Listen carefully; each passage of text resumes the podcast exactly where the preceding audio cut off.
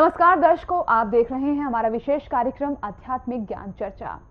दर्शकों जगत गुरु संत रामपाल जी महाराज ने धार्मिक प्रवक्ता डॉक्टर जाकिर नाइक जी की चुनौती को सहर्ष स्वीकार करते हुए उन्हें 9 मार्च से 14 मार्च तक लाइव डिबेट के लिए, अर्थात ज्ञान चर्चा के लिए सादर आमंत्रित किया था। लेकिन सीना ठोक कर डिबेट की चुनौती देने वाले डॉक्टर जाकिर नाइक जी ने इस बहाने के साथ ज्ञान चर्चा में भाग लेने से मना कर दिया। कि पहले उनके पास कार्यक्रम से संबंधित सारी जानकारी भेजी जाए। हम उन्हें कार्यक्रम से संबंधित सारी जानकारी पहले ही भेज चुके थे। उनके कहने के बाद हमने दोबारा फिर सारी जानकारी उन्हें भेजी और उन्हें दूसरी बार 23 मार्च तक का समय दिया। लेकिन डॉक्टर जाकिर नाइक जी ने दूसरी बार भी ज्ञान चर्चा में भाग नहीं लिया।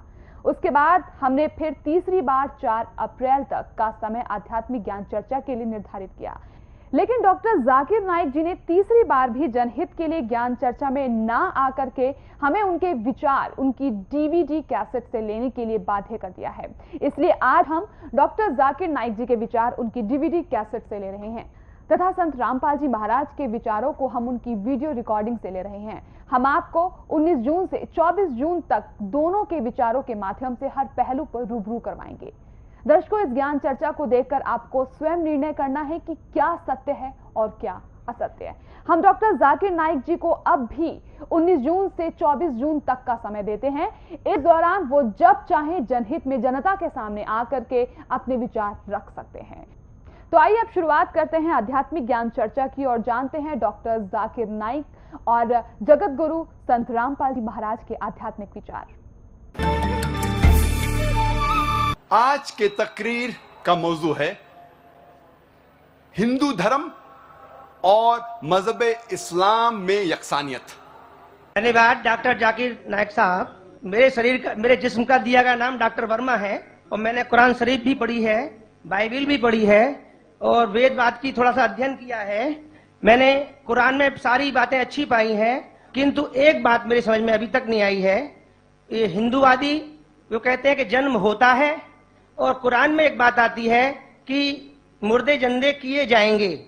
ये दो बात मेरी समझ में अभी तक नहीं आई है। हिंदू तक वह कहता है उन्हें देखा कि जन्मवाद के जन्म होता है। मैंने डिस्कवरी चैनल में भी ये चीज़ें देखी हैं। और दूसरा कि आखिर में, कुरान में कि मुर्दे जिंदे किए जाएँगे। मैंने इस बात को बहुत से पूछा है, किंतु मेरे का इस बात का क्लियरिफिकेशन कोई भी मज़हब, एक तो जन्मवादी दूसरा जो जन्म नहीं मानता, यानी मुर्दों को ज़िंदा करता है, समझा नहीं पाया। मैं आपसे प्रार्थना करता हूँ कि इस बात को कुरान के माध्यम से और आपके माध्यम से मैं समझने के लिए आपसे गुजारिश कर रहा हूँ। धन्यवाद। डॉक्टर साहब ने अच्छा सवाल पूछा है कि उसने कुरान मजीद पढ़ी और सब बात को तस्लीम करते, सिर्फ़ एक या दो बात कि कुरान शरीफ के अंदर मौत आती है, मुर्दे को वापस से ज़िंदगी दी जाएँगी आखिरत में, उनका ज़िक्र है। और हिंदू लोग ये मानते हैं कि पुनर्जन्म में, और वो डिस्कवरी चैनल पे देखे कि पुनर्जन्म होता है। अगर आप देखेंगे, सबसे ऊँची किताब हिंदू मज़हब में वेद। अगर आप पढ़ेंगे पुनर् की मानी क्या, पुनर संस्कृत में मतलब नेक्स्ट अगेन वापस से और एक, पुनर् के मानी नेक्स्ट तो पुनर्जन्म मतलब नेक्स्ट ज़िंदगी, और एक ज़िंदगी। अगर आप कुरान शरीफ पढ़ेंगे, कई आयते हैं, कि अल्लाह सुबहाना व ताला ने आपको ज़िंदगी दी।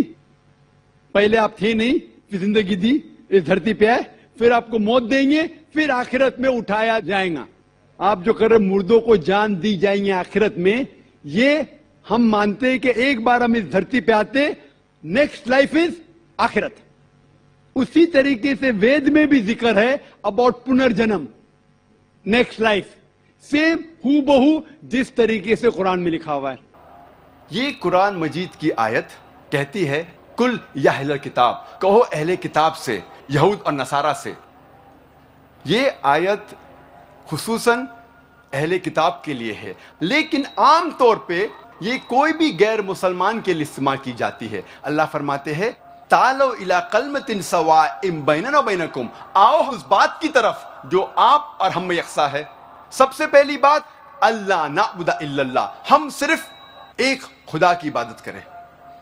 कोई भी मज़हब, कोई भी धर्म समझने के लिए हमें धर्म के मानने वालों को नहीं देखना चाहिए। क्योंकि अक्सर धर्म के मानने वाले या मज़हब के मानने वाले खुद नहीं जानते उनका धर्म या उनका मज़हब क्या कह रहा है। सबसे अच्छा और सबसे बेहतरीन तरीका कोई भी धर्म या मज़हब को जानने के लिए है कि उस मज़हब की किताबों का मुताला कीजिए। इसीलिए अगर हम हिंदू धर्म को जानना चाहते हैं तो हमें हिंदू को नहीं देखना चाहिए। हमें तहकीक करना चाहिए हिंदू धर्म की किताबों का। और सबसे ऊँची, सबसे अहम हिंदू धर्म की किताब है वेद। ये वेद हिंदू धर्म में सबसे अहम किताब है। उसके बाद है उपनिषद, पुराणास, इतिहास, मनुस्मृति, लेकिन सबसे अहम है वेद। अगर हम मज़हब इस्लाम को जानना चाहते हैं तो हमें मुसलमानों को नहीं देखना चाहिए। हमें तहकीक करना चाहिए मज़हब इस्लाम की किताबों का। और सबसे अहम किताब मज़हब इस्लाम में है, कुरान मजीद। कुरान मजीद सबसे अहम किताब है मज़हब इस्लाम में। और इसके बाद है सही हदीद। इस तकरीर में मैं उन यकसानियत का ज़िक्र नहीं करूँगा जो आम हिंदू और आम मुस्लिम जानते हैं। पांचवा रुकन, ईमान का। आखिरत। पहले हम तस्करा करेंगे आखिरत का हिंदू धर्म में। हिंदू धर्म में मुख्तलिफ़ राय है आखिरत के बारे में। सबसे आम राय है cycle of birth, death and rebirth also known as doctrine of rebirth Hindi में कहते हैं पुनर्जन्म। संस्कृत में कहते हैं समसारा। इंग्लिश में इसे कहते हैं ट्रांसमाइग्रेशन ऑफ़ सोल भी। इसे कहते हैं doctrine of rebirth transmigration of soul and also reincarnation theory आम हिंदू समसारा में मानते हैं और वो कहते हैं और तस्करा करते हैं भगवत गीता की एक श्लोक का। भगवत गीता में लिखा है पाठ नंबर दो में, श्लोका नंबर बाईस में जिस तरीके से इंसान अपने पुराने कपड़े निकालता है और नए कपड़े पहनता है, उसी तरीके से आत्मा पुराने जिसम को छोड़ के नए जिसम में जाती है। इसका ज़िक्र भ्रद्यंकर उपनिषद में भी है, पाठ नंबर चार, भाग नंबर चार, मंत्र नंबर तीन में। Like a caterpillar walks up a grass of blade and jumps to another blade same way a soul throws away the old body and enters a new body जिस तरीके से caterpillar घास के ऊपर चढ़ता है और फिर दूसरे घास पे जाता है, उसी तरीके से आत्मा पुराने जिसम को छोड़ के नई जिसम में जाती है। आम हिंदू समझता है, संसारा के बारे में। इंसान पैदा होता है, फिर मरता है, फिर पैदा होता है, फिर मरता है, फिर पैदा होता है, फिर मरता है। ये साइकिल है बर्थ, डेथ और रिबर्थ की। लेकिन इसका ज़िक्र कहीं भी वेद में नहीं है। कहीं भी नहीं है। वेद में पुनर्जन्म का ज़िक्र है। पुनर्जन्म की मानी, पुनर् मतलब नेक्स्ट अगला, जन्म मतलब बर्थ नेक्स्ट बर्थ पुनर्जन्म। पुनर्जन्म की सही मानी है नेक्स्ट बर्थ अगला जन्म जिस पे इस्लाम को कोई एतराज़ नहीं। हम भी मानते पुनर्जन्म में नेक्स्ट बर्थ में, लेकिन वो पुनर्जन्म नहीं जो आम हिंदू मानते हैं समसारा के बारे में। हम नहीं मानते cycle of birth death rebirth के बारे में। हम मानते सिर्फ़ पुनर्जन्म। पुनर्जन्म अंग्रेज़ी में होता है नेक्स्ट बर्थ अगली ज़िंदगी। और इसका ज़िक्र है ऋग्वेद में, किताब नंबर दस, पाठ नंबर सोलह, मंत्रा नंबर चार और पाँच में। तो पुनर्जन्म का ज़िक्र है, लेकिन ये साइकिल बर्थ डेथ रिबर्थ का ज़िक्र नहीं है। तो जब हम वेद पढ़ते हैं, हमें पता चलता है कि वेद में लिखा है कि और एक ज़िंदगी है। और अगर आप इस ज़िंदगी में सफल होंगे, अगर इस ज़िंदगी में सफल होंगे तो आप जाएँगे स्वर्ग में। स्वर्ग का ज़िक्र है, एक अमन की जगह, एक सलामती की जगह, जिसके नीचे बहेंगी दूध की नदियाँ, शहद की नदियाँ, वहाँ फल होंगे और अमन होगा। अगर आप इस दुनिया में सफलता नहीं पाते तो आप जाते हैं नरक में। नरक एक सजा की जगह है, जिसका अक्सर ज़िक्र है वेद में आग जैसा। अब हम तस्करा करेंगे आखिरत का ज़िक्र इस्लाम में। अल्लाह ताला फरमाते सूर्य बकरा में सूरा नंबर दो, आयत नंबर अट्ठाईस में, क्या आप अल्लाह में नहीं ईमान लाएँगे? ये जानने के बाद कि अल्लाह ने आपको ज़िंदगी दी, फिर मौत दी और फिर से ज़िंदगी दी। अल्लाह ताला फरमाते सुर मुल्क में सूरा नंबर 67 आयत नंबर दो में अल्लजी खलकल मौत अवल हयाता। अल्लाह ने मौत और ज़िंदगी बनाई ताकि इंसानों को पहचान सके, ताकि इंसानों का इम्तिहान ले सके।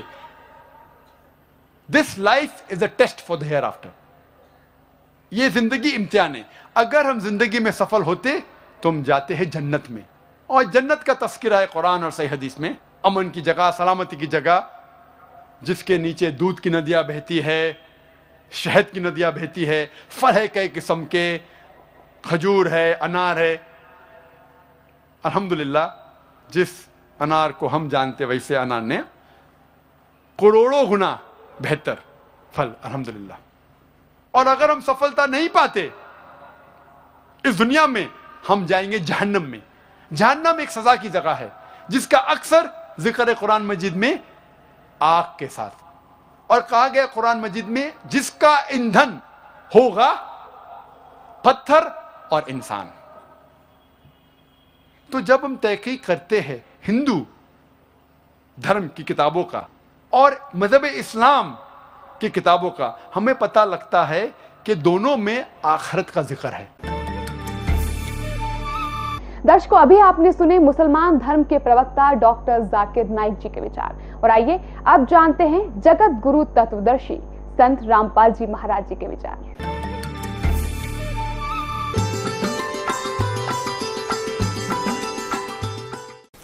दंडवतम गोविंद गुरु बंधु अभिजन सोए, पहले भये प्रणाम तिन, नमो जो हो पुण्यात्माओं जब आपको ये तत्व ज्ञान होगा तो पता चलेगा कि हम एक ही परमात्मा के बच्चे हैं। हम भिन्न भिन्न नहीं हैं। कोई तो कहता है कि जैसे पवित्र हिंदू धर्म के श्रद्धालु कहते हैं, हमारा हिंदू धर्म अच्छा है। और मुसलमान धर्म के श्रद्धालु कहते हैं, हमारा मुसलमान धर्म सर्वश्रेष्ठ है, सर्वोत्तम है। मैं चैलेंज करता हूँ। मैं दावे के साथ कह सकता हूँ कि कोई भी शख्स सारी दुनिया में एक भी इस्लाम की बुनियादी बात को साबित नहीं कर सकता कि ये इंसानियत के खिलाफ है। ये मेरा चैलेंज है, ये मेरा दावा है। ईसाई धर्म के श्रद्धालु कहते हैं कि ईसाई धर्म सर्वश्रेष्ठ है और सिख धर्म के मानने वाले श्रद्धालु कहते हैं सिख धर्म सर्वोच्च है। हम क्या कहते हैं? ये दास क्या कहता है? हमारा क्या धर्म है कि जीव हमारी जाति है? मानव धर्म हमारा हिंदू, मुस्लिम, सिख, ईसाई, कोई धर्म नहीं है न्यारा अपने आत्माओं, मुसलमान धर्म के भाई जो हैं, वो कुरान शरीफ को ठीक से ना समझकर उन्होंने क्या विधान बना रखा है, ठीक से ना समझकर उसके श्लोकों को, मंत्रों को, आयतों को। उन्होंने ये फाइनल कर दिया है कि कुरान शरीफ का ज्ञान दाता जिसको ये अपना अल्लाह ताला मानते हैं, वो वो क्या कहता है, उन्होंने कैसा विधान जान लिया कि ऐसा कहा गया है। इन्होंने क्या मान रखा कि पुनर्जन्म नहीं होता। पुनर्जन्म की सही मानी है नेक्स्ट बर्थ अगला जन्म जिस पे इस्लाम को कोई एतराज़ नहीं। हम भी मानते पुनर्जन्म में नेक्स्ट बर्थ में, लेकिन वो पुनर्जन्म नहीं जो आम हिंदू मानते हैं समसारा के बारे में। हम नहीं मानते cycle of birth death rebirth के बारे में। हम मानते सिर्फ़ पुनर्जन्म। पुनर्जन्म अंग्रेज़ी में होता है नेक्स्ट बर्थ अगली ज़िंदगी। तो पूरे इस संसार की वो कैसे डेफिनेशन बनाते हैं, बताते हैं, वो क्या बताते हैं? पुनर्जन्म नहीं होता उसके लिए, वो क्या पली देते हैं? वो क्या तर्क देते हैं? वो क्या पली देते हैं कि परमात्मा सबको जन्म दे रहा है, पैदा कर रहा है। वो क्या मानते हैं कि सबसे पहले बाबा आदम को उत्पन्न किया और उसी की हड्डी निकालकर उसकी पत्नी हवा बनाए। उससे फिर वो कहते हैं, सब मनुष्य उत्पन्न हुए। और ये मुसलमान भाई भी बाबा आदम को अपना प्रथम पुरुष मानते हैं। दर्शकों, अभी आपने सुने जगत गुरु तत्वदर्शी संत रामपाल जी महाराज के विचार। और आइए, अब जानते हैं मुसलमान धर्म के प्रवक्ता डॉक्टर जाकिर नाइक जी के विचार। Hi, my name is Rahul. I'm a banker by profession. I just wanted to ask you one thing. Like ever since I have the sense of religion, we have heard that God is one, and we are hearing it again as the God is one. But just now we had two people going as per you call Shahada or what. What you call is there is no God except Allah. And continuing what did you just tell Mr. Rajesh that whatever religion which came into existence before Islam, this Islam corrected these some ways out of this and some way out of that, that there were some uh, mistakes in the religions before Islam, and Islam corrected the things, and the messenger, the last messenger, what you're just talking about, he corrected them all, and now you have to follow the things again. So are you denying the fact that there was no God except Allah before Islam like there was no Lord Shiva, there was no Lord Ganesha as per Hinduism or as per something. So are you totally denying the fact according to Islam? So as you say, there is no God except Allah? Brother asked a very good as, question. whereas as, we say, God is one. The brother asked a very good question. He said that when I say and I give the shahada that there's no God but Allah and Prophet Muhammad is a messenger, do you mean to say that Islam came and corrected? So before Islam there was no God, and that's what I mean to say, brother. There's a slight misunderstanding. Islam is not a new religion. Islam did not come into existence 1400 years back. And Prophet Muhammad, peace be upon him, is not the founder of Islam. Islam is there since time immemorial. It is there since man set foot on the earth. And Prophet Muhammad is not the founder of the religion of Islam. He is the last and final messenger. So before Hinduism came into existence, Islam was there. And Allah clearly says in the Quran, in Surah Al-Imran, verse 19, Inna dina in the Islam. The only religion acceptable in the sight of Allah is Islam. And the message is repeated in Surah Al-Imran chapter 3 verse 85, that if anyone takes any other religion besides Islam, it will never be accepted of him. He'll be amongst the loser. Meaning, there is only one religion, Islam. The first prophet was Prophet Adam peace be upon him. Many other prophets came. Our beloved Prophet Muhammad said there were 124,000 messengers sent on the face of the earth. By name, we know only 25 in the Quran.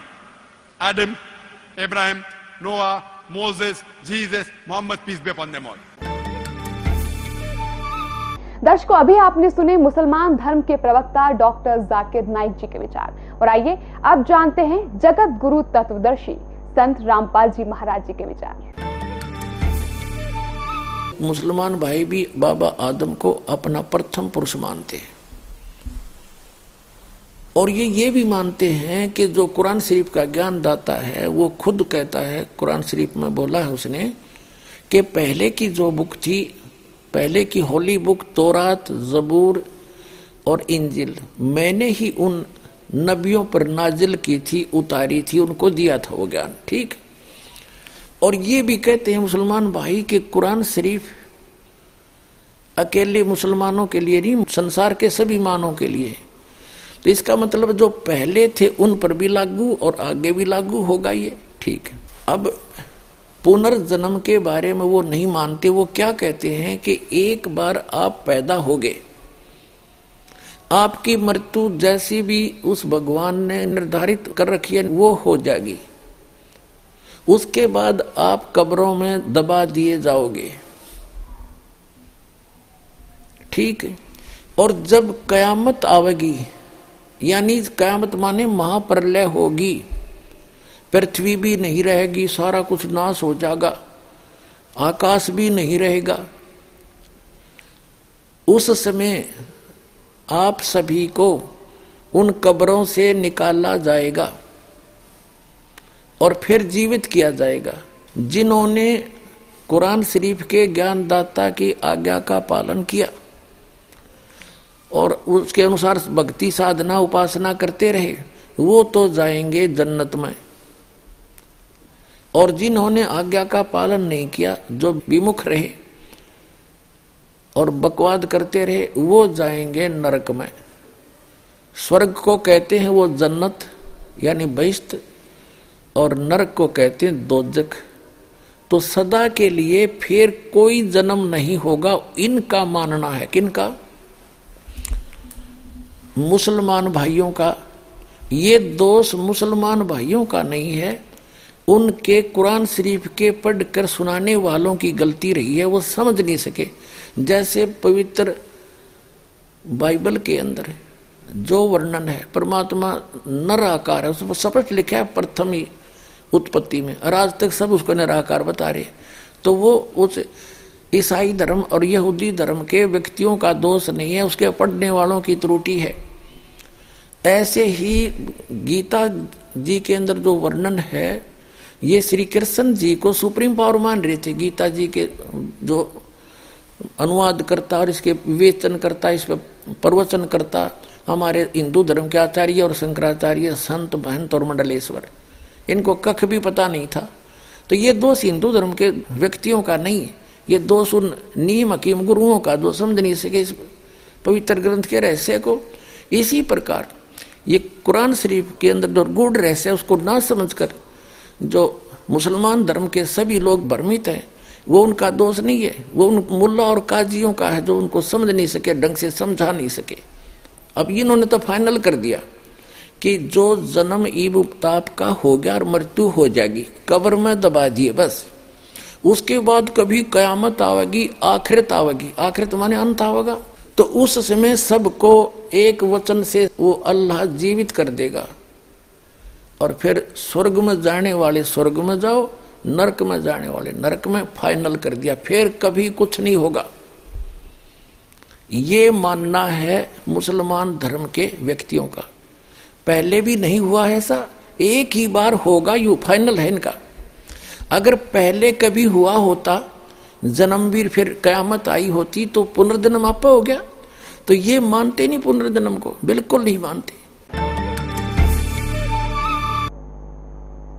दर्शकों, अभी आपने सुने जगत गुरु तत्वदर्शी संत रामपाल जी महाराज के विचार। और आइए, अब जानते हैं मुसलमान धर्म के प्रवक्ता डॉक्टर जाकिर नाइक जी के विचार। पुनर्जन्म की सही मानी है नेक्स्ट बर्थ अगला जन्म जिस पे इस्लाम को कोई एतराज़ नहीं। हम भी मानते पुनर्जन्म में नेक्स्ट बर्थ में, लेकिन वो पुनर्जन्म नहीं जो आम हिंदू मानते हैं समसारा के बारे में। हम नहीं मानते cycle of birth death rebirth के बारे में। हम मानते सिर्फ़ पुनर्जन्म। पुनर्जन्म अंग्रेज़ी में होता है नेक्स्ट बर्थ अगली ज़िंदगी। तो पुनर्जन्म मतलब नेक्स्ट ज़िंदगी। और एक ज़िंदगी। अगर आप कुरान शरीफ पढ़ेंगे, कई आयते हैं कि अल्लाह सुबहाना व ताला ने आपको ज़िंदगी दी। पहले आप थे नहीं, फिर ज़िंदगी दी इस धरती पे आए, फिर आपको मौत देंगे, फिर आखिरत में उठाया जाएगा। आप जो कर रहे मुर्दों को जान दी जाएँगे आखिरत में। ये हम मानते हैं कि एक बार हम इस धरती पे आते नेक्स्ट लाइफ इज़ आखिरत। दर्शकों, अभी आपने सुने मुसलमान धर्म के प्रवक्ता डॉक्टर जाकिर नाइक जी के विचार। और आइए, अब जानते हैं जगत गुरु तत्वदर्शी संत रामपाल जी महाराज जी के विचार।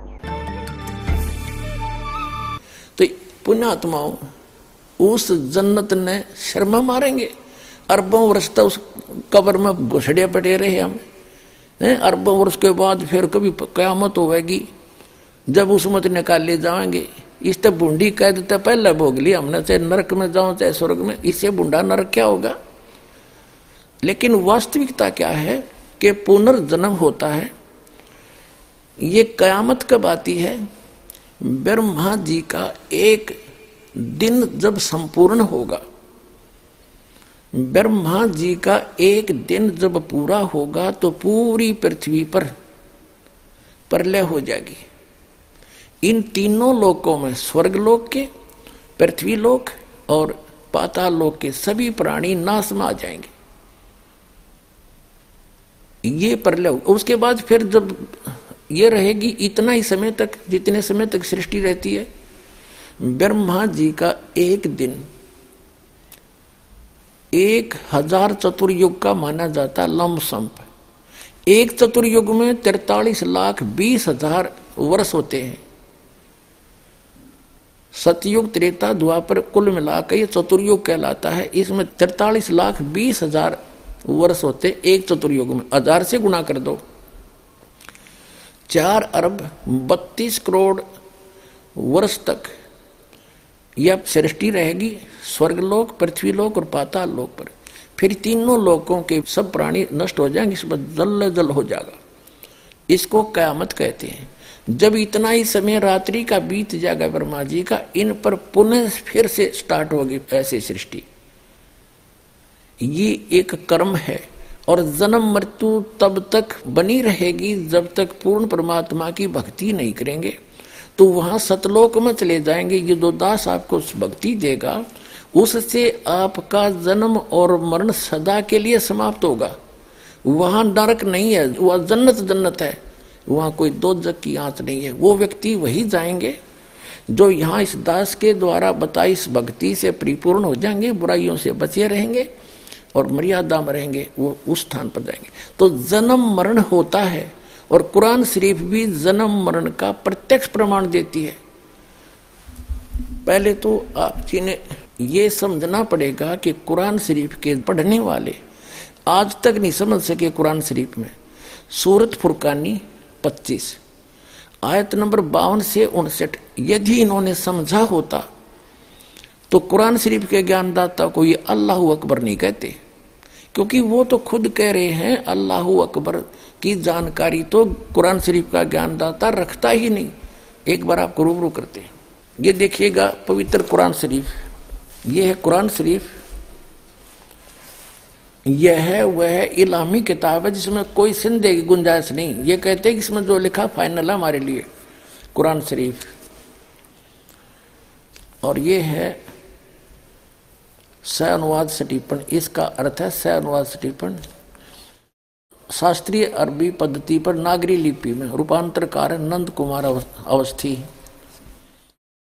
शेरवानी संस्करण। अब आगे देखते हैं।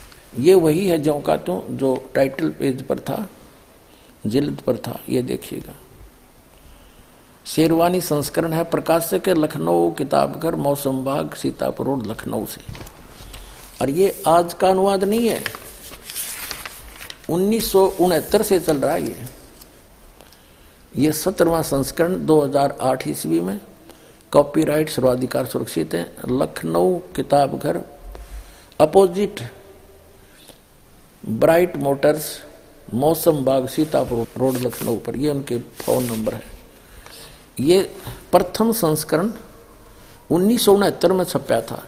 ये हिसाब ला लो। लगभग चौवालीस वर्ष हो गए और सत्रहवा संस्करण यह अब छुपा है। मुद्रक हैं गास्पेल प्रेस, लखनऊ। अब हम आपको दिखाते हैं। ये है कुरान शरीफ, सूरत, फुरकानी और 25 604 पृष्ठ पे यहाँ दिए नीचे।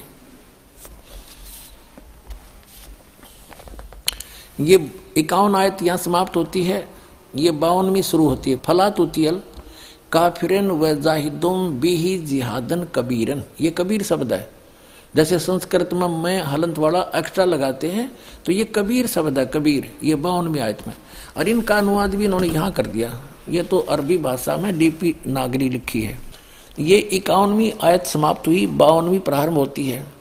कुरान शरीफ का ज्ञान दाता अपने नबी, अपने पैगंबर हज़रत मोहम्मद को हिदायत दे रहा है इंस्ट्रक्शन दे रहा है कि सुनो तो ए पैगंबर, तुम काफिरों का कहा न मानना। और इस कुरान की दलीलों से, या मैं जो तुझे कह रहा हूँ, उनका सामना बड़े ज़ोर से करो। ये कबीर का अर्थ इन्होंने बड़ा कर दिया। हाँ ये जिहाद का अर्थ लड़ना नहीं होता। ये जिहाद जो है, लठ बजाना नहीं। यानी उनकी बातों में नहीं आना। कुरान शरीफ का ज्ञानदाता कहता कि काफिर नहीं मानते कि कबीर, वो बड़ा भगवान है कोई। तुम तो ये पैगंबर, तुम काफिरों का कहा न मानना। और इस कुरान शरीफ की दलीलों से उनका सामना बड़े ज़ोर से करो। इन्होंने कबीर का अर्थ बड़ा कर दिया। इसका अर्थ वास्तव में ये बनता है, इसका अर्थ वास्तव में ये बनता है कि कुरान शरीफ का ज्ञानदाता कह रहा है कि जो ये काफिर लोग हैं, ये नहीं मानते कि कोई बड़ा और भगवान है इनके शब्दों में। तो कुरान शरीफ का ज्ञानदाता हज़रत मोहम्मद से कह रहे हैं कि तय भी इनकी बातों में ना इनके साथ संघर्ष करना, लड़ना नहीं। संघर्ष करना, इनकी बात तू ना मानना, अगर तेरी ना मान्यत है। यानी आपकी बातों को ये काफिर नहीं मानना कि कबीर नामक सुप्रीम पावर है, वो अल्लाह ताला है तो तू इनकी बातों में आकर के अपने इस अपने इस यथार्थ ज्ञान को भूल ना जाना, छोड़ना नहीं। अब क्या बताया है? देखो तो ए पैगंबर, यानी हज़रत मोहम्मद, कुरान शरीफ का ज्ञानदाता कह रहा है तो काफिरों का कहा न मानना और इस कुरान की दलीलों से, यानी मैं तुझे जो संदेश दे रहा हूँ, इससे उनका सामना बड़े ज़ोर से करो। इसका अर्थ यह है कि कबीर के लिए तू संघर्ष कर, उनकी बात ना मानना तो सच्ची मान लेना। अब आगे बता इसका क्लियर हुआ, देखिए। अब ये आपने बावन आयत पढ़ ली। अब तिरपन में कुरान शरीफ का ज्ञानदाता कहता, ये कबीर जो बड़ा भगवान है, वो वही है। जिसने छह दिन में सृष्टि रची और सातवें दिन तख्त पर जा बैठा। और जिसने सारी सृष्टि रची, ससुराल वाले बनाए, बहु बेटी बनाई, सब मनुष्य पैदा किए, पृथ्वी और आसमान के बीच में जो भी कंस्ट्रक्शन है, रचना है, उसने ही की। तो कुरान शरीफ का ज्ञान दाता तो रचनार भी कौन। ही ये तो कोई और बता रहा है कि वो है सारी सृष्टि का रचने वाला और वो अल्लाह बड़ा है। वो छह दिन में सृष्टि रच कर सातवें दिन तख्त पर जा बैठा। तो कुरान शरीफ का ज्ञान दाता, वो अल्लाह बड़ा नहीं है। देखो, अब हम तिरपन आयत पढ़ेंगे। और वही है, वो कबीर नामक अल्लाह, कबीर अल्लाह, बड़ा अल्लाह वही है, जिसने दो दरियाओं को मिला चलाया। एक का पानी मीठा प्यास बुझाने वाला और एक का खारी कड़वा। और दोनों में एक आड़ और मज़बूत रोक बना दी। और वही है जिसने पानी की बूंद से आदमी को पैदा किया। फिर उसको साहिब नसब यानी किसी का बेटा या बेटी और ससुराल वाला यानी किसी का दामाद बहू बनाया। और तुम्हारा परवरदिगार हर चीज़ करने पर शक्तिमान है। अब चम्मन आयत पढ़ लिया हमने। और काफिर अल्लाह के सिवा ऐसों को पूजते हैं जो न उनको नफा पहुँचा सकते हैं और न उनको नुकसान पहुँचा सकते हैं। और काफिर तो अपने परवरदिगार से पीठ दिए हुए हैं, मुँह मोड़े हैं। और ए पैगंबर, हमने तुमको खुशखबरी सुनाने और सिर्फ़ अजाब से डराने के लिए भेजा है। अब देखो, विचार करो पुणात्माओं जो हज़रत मोहम्मद को पैगंबर बनाकर भेजने वाला है, वो तो ज्ञान दे ही रहा है। और वो किसी अन्य अल्लाह ताला की जानकारी दे रहा है, अल्लाह अकबर की, बड़े भगवान की, अल्लाह कबीर की। तो कुरान शरीफ का ज्ञानदाता अल्लाह कबीर नहीं है। आप देखो। तो और ये पैगंबर, हमने तुमको खुशखबरी सुनाने और सिर्फ़ अजाब से डराने के लिए भेजा है। इन लोगों से कहो कि मैं तुमसे इस अल्लाह के हुक्म पर कुछ मजदूरी नहीं माँगता। हाँ जो चाहे, अपने परवरदिगार तक पहुँचने की राह इख्तार कर ले। और ए पैगंबर, उस ज़िंदा पर भरोसा रखो। ओ ज़िंदा, जो अरबी भाषा है, उसमें ज़िंदा शब्द लिखा है उसका अर्थ ज़िंदा है। ज़िंदा का अर्थ है, क्योंकि ये परमात्मा जिन भी महापुरुषों को मिले हैं वो अल्लाह अकबर यानी ग्रेट गॉड कंप्लीट गॉड वहाँ से चलकर आता है, स्वयं सह शरीर आता है। और ज़िंदा महात्मा का रूप बनाकर अच्छी आत्माओं को मिलता है, ये वेद गवाही देते हैं। और आँखों देखा, संत गवाही देते हैं। तो आदरणीय धर्मदास साहिब जी को भी ज़िंदा महात्मा के रूप में मिले, एक संत के रूप में, ज़िंदा, एक बाबा के रूप में। आदरणीय मलुकदास जी को भी ज़िंदा बाबा के रूप में मिले। आदरणीय नानक साहिब जी को बेई नदी पर ज़िंदा महात्मा के रूप में मिले और आदरणीय दादू साहिब जी को भी ज़िंदा बाबा के रूप में मिले। आदरणीय गरीबदास साहिब जी को गाँव छुड़ानी जिला ददर हरियाणा के खेतों में, छुड़ानी के खेतों में, जब गौ चरा रहे थे, वहाँ सतलोक से आए, परमात्मा ज़िंदा महात्मा के रूप में थोड़ी सी दूर पर आकर उतर के उनसे मिले। उनको सचखंड ले गए, इन सब महात्माओं को फिर वापस छोड़ा। तो इन सभी महात्माओं ने कहा कि, जैसे आदरणीय गरीबदास साहिब जी ने कहा कि, अनंत कोट ब्रह्मांड का एक रतीनी बार सतगुरु पुरुष कबीर है, ये कुल के सरदनार हम सुल्तानी नानक तारे दादू को उपदेश दिया, जात जुलाहा भेद नहीं पाया, वो का सीमाएँ कबीर हुआ। तो जिसको भी वो मिले हैं, ज़िंदा महात्मा के रूप में मिले। ऐसे ही हज़रत मोहम्मद जी को मिले थे परमात्मा ज़िंदा महात्मा के रूप में। और हज़रत मोहम्मद जी को यहाँ इस एक ब्रह्मांड के अंदर परमात्मा ने अपना मिनी सतलोक बना रखा है। जैसे प्रत्येक देश का, प्रत्येक देश में एक राजदूत भवन होता है। तो इसमें ले गए थे हज़रत मोहम्मद को। वह समझाने की चेष्टा की, पर नीचे इनके बहुत अनुयायी हो गए थे। यहाँ उनकी खूब प्रभुता हो गई थी। वो परमात्मा अल्लाह अकबर कहते हम मोहम्मद को वहाँ ले गयो उस सूक्ष्म वेद में गॉड गिव अपने मुख से बोले हुए अमृत तत्व ज्ञान में परमात्मा ने अल्लाह अकबर ने, कबीर भगवान ने बोला है, हम मोहम्मद को वहाँ ले गयो। इच्छा रूपी वहाँ नहीं रहो। उल्ट मोहम्मद मैल पठाया। गुज बीरज एक कलमा लाया। रोजा बंग नमाज़ दई रे, बिस्मल की नहीं बात कही रे। मारी गौ शब्द के तीरम, ऐसे होते मोहम्मद पीरम, और शब्द फिर जवाई। और उसका जीव रखा। मांस नहीं खाया उन्होंने। गऊ शब्द मारी हज़रत मोहम्मद ने वचन से, अपनी सिद्धि से, और उसको वचन से जीवित कर दिया। कहते हैं, फिर उस गाय को मांस नहीं खाया उन्होंने। उस जीव की रक्षा की उन्होंने। मारी गऊ शब्द के तीरम, ऐसे होते मोहम्मद पीरम शब्द फिर जवाई, अनुसार रखा, यानी जीव की रक्षा की। मारा नहीं, खत्म नहीं किया गाय को। और गोश्त गोश्त नहीं बख्या गोश्त मांस नहीं खाया। ऐसे पीर मोहम्मद भाई। तो ये कहते हैं कि ज़िंदा महात्मा के रूप में जो तुझे मिला था, उस पर भरोसा रखना वो पूर्ण परमात्मा है, वो अल्लाह अकबर है।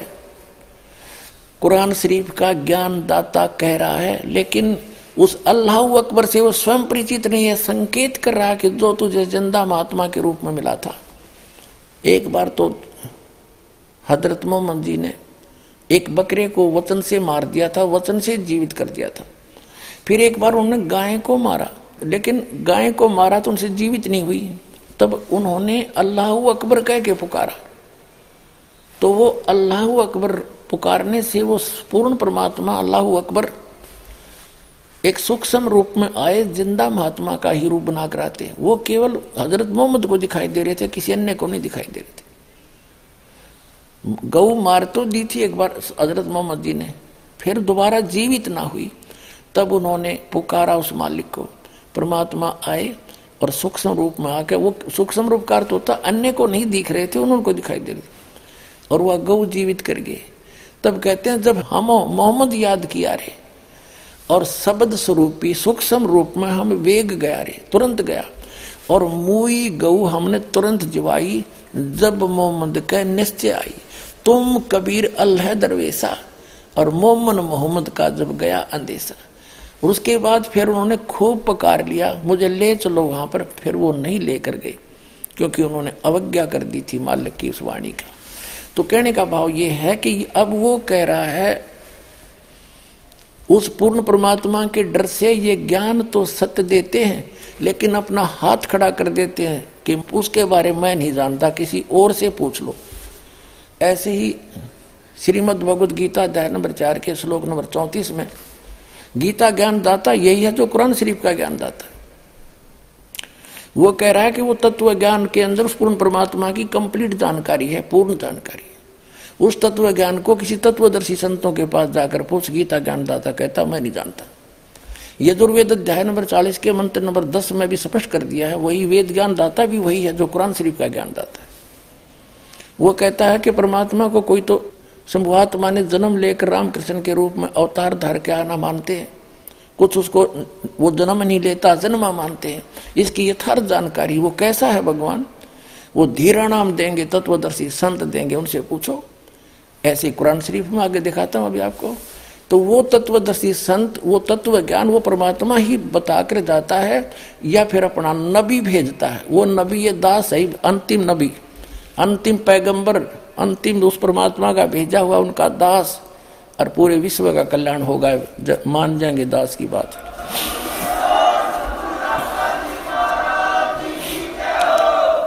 कुरान शरीफ का ज्ञान दाता अपने पैगंबर हज़रत मोहम्मद को कह रहा है और किसी अन्य अल्लाह अकबर अपने से अन्य खुदा की, अन्य अल्लाह की जानकारी दे रहा देखिए, अब हम यहाँ तक पढ़ चुके हैं कुरान शरीफ सूरत फुरकानी 25 और हम आयत नंबर यहाँ पर आगे हैं। अब हम आयत नंबर अठावन पढ़ रहे सतावन पढ़ रही और ए पैगंबर, उस ज़िंदा, जो तुझे ज़िंदा रूप में मिला था इन चैतन्य अर्थ कर दिया, उस ज़िंदा पर भरोसा रखो, जो कभी मरने वाला नहीं, यानी अविनाशी है। और तारीफ़ के साथ उसकी पाकी बयान करते रहो। यानी कुरान शरीफ के ज्ञानदाता से अन्य है जो परमात्मा उसकी पाकी बयान करने के लिए कुरान शरीफ का ज्ञानदाता कह रहा है हज़रत मोहम्मद को। और अपने बंदों के गुनाहों से वह काफ़ी खबरदार है। ये तो वो खबरदार यानी खूब जानता है तुम्हारे सबको जो जैसा करता है। और ये वही है जिसने अठावन पढ़ ली, उनसठ आयत है। जिसने आसमानों और ज़मीन और जो कुछ उनके बीच में है, सबको छह दिन में पैदा किया, फिर तकत पर जा बिराजा तकत पर जा बैठा। वह अल्लाह बड़ा, वो अल्लाह वो अकबर है, वो अल्लाह कबीर है, वो अल्लाह बड़ा है, रहमान है, दयालु है। तो उसकी खबर, किसी बाखबर, यानी इलम वाले से, तत्वदर्शी संत से पूछ देखो। कुरान शरीफ का ज्ञान दाता यहाँ इसने स्पष्ट कर दिया है कि मैं नहीं जानता उस अल्लाह अकबर, बड़े भगवान, उस महान परमात्मा की कंप्लीट गॉड की ग्रेट गॉड की जानकारी मुझे नहीं है। वो तत्वदर्शी संत से पूछ लो। इससे कुरान शरीफ का सारा ज्ञान समझ में आ जाता है कि जो इसने अपने सत्र का ज्ञान दिया है, उसमें चाहे इसने मांस खाना लिख रखा हो चाहे कुछ भी खाना बता दिया हो, ये अल्लाह अकबर का आदेश नहीं है। ये तो कुरान शरीफ के ज्ञानदाता का आदेश है। इसका पालन करने से परमात्मा का अल्लाह अकबर का विधान टूटता है। क्योंकि उस अल्लाह अकबर ने तौरेत नामक पुस्तक के उत्पत्ति ग्रंथ में स्पष्ट कर दिया, छह दिन में जिसने सृष्टि रची, उसमें आदेश दे दिया है कि कोई भी प्राणी, ना मनुष्य, ना अन्य प्राणी जैसे पृथ्वी पर रेंगने वाले चौपाए पशु, जलचर, हवा में उड़ने वाले, ये कोई मांस नहीं खाएगा। थोड़ी सी झलक दिखाता हूँ। पुण्यात्माओं, ये तत्व ज्ञानहीन प्राणी आपको विचलित कर देंगे कि बाइबल में तो मिलावट है। और ये भी कहते हैं, फिर वो कि हम तो इन चार पुस्तकों पर ईमान रखते हैं, चार होली बुक पर तोरात, जबूर, इंजिल और कुरान। दर्शकों, अभी आपने सुने जगत गुरु तत्वदर्शी संत रामपाल जी महाराज के विचार। और आइए, अब जानते हैं मुसलमान धर्म के प्रवक्ता डॉक्टर जाकिर नाइक जी के विचार। दूसरा सवाल। जब कुरान मजीद में ज़िक्र है कि बाइबल अल्लाह का कलाम है तो बाइबल में क्यों नहीं मानते? बाइबल में जो लिखा है, उसका अमल क्यों नहीं करते? सही जवाब यह है कि कुरान शरीफ में किधर भी ज़िक्र नहीं कि बाइबल अल्लाह का कलाम है। कुरान मजीद में यह फरमाया है कि इंजील अल्लाह सुबहाना तला की वही है जो ईसा सलाम में नाजिर की गई थी। बाइबल नहीं हम ईमान रखते इंजील में, जो ईसा सलाम के ऊपर वही थे, अल्लाह सुबहान ने वही नाजिर की थी। लेकिन ये प्रेजेंट बाइबल जो है, वो इंजील ईसा नहीं है। ये प्रेजेंट बाइबल मिक्सचर है, मिलावट है। हो सकता है कुछ अंदर आयत हो जो अल्लाह के कलाम हो। कुछ हो सकता है पैगंबर के कलाम हो, कुछ हिस्टोरियन के कलाम हो, कुछ पोर्नोग्राफी है पोर्नोग्राफी ऑप्शन थिंग्स और कितने अंदर गलत चीज़ें लिखी गई है, कितनी अनसाइंटिफिक चीज़ है तो ये प्रेजेंट बाइबल जो है, वो अल्लाह का कलाम नहीं है। इसके अंदर मिलावट है। दर्शकों, अभी आपने सुने मुसलमान धर्म के प्रवक्ता डॉक्टर जाकिर नाइक जी के विचार। और आइए अब जानते हैं जगत गुरु तत्वदर्शी संत रामपाल जी महाराज जी के विचार। इन चार पवित्र पुस्तकों को तो मानते ही हैं। पवित्र तौरात, पवित्र इंजिल, पवित्र जबूर, पवित्र कुरान शरीफ और या कुरान मजीद को। इसको तो मानते ही हैं, इसको तो कोई नकारा कर ही नहीं सकता। तो पहले आपको वो आसमानी किताब तोरात से दिखाएँगे। सृष्टि उत्पत्ति, ये देखिएगा। ये आसमानी किताबें ये इकट्ठी जलद की गई है। तोरेत, जबूर, इंजिल। अब देखिएगा।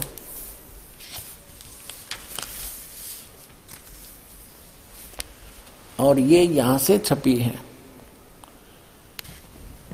बेंगलोर से।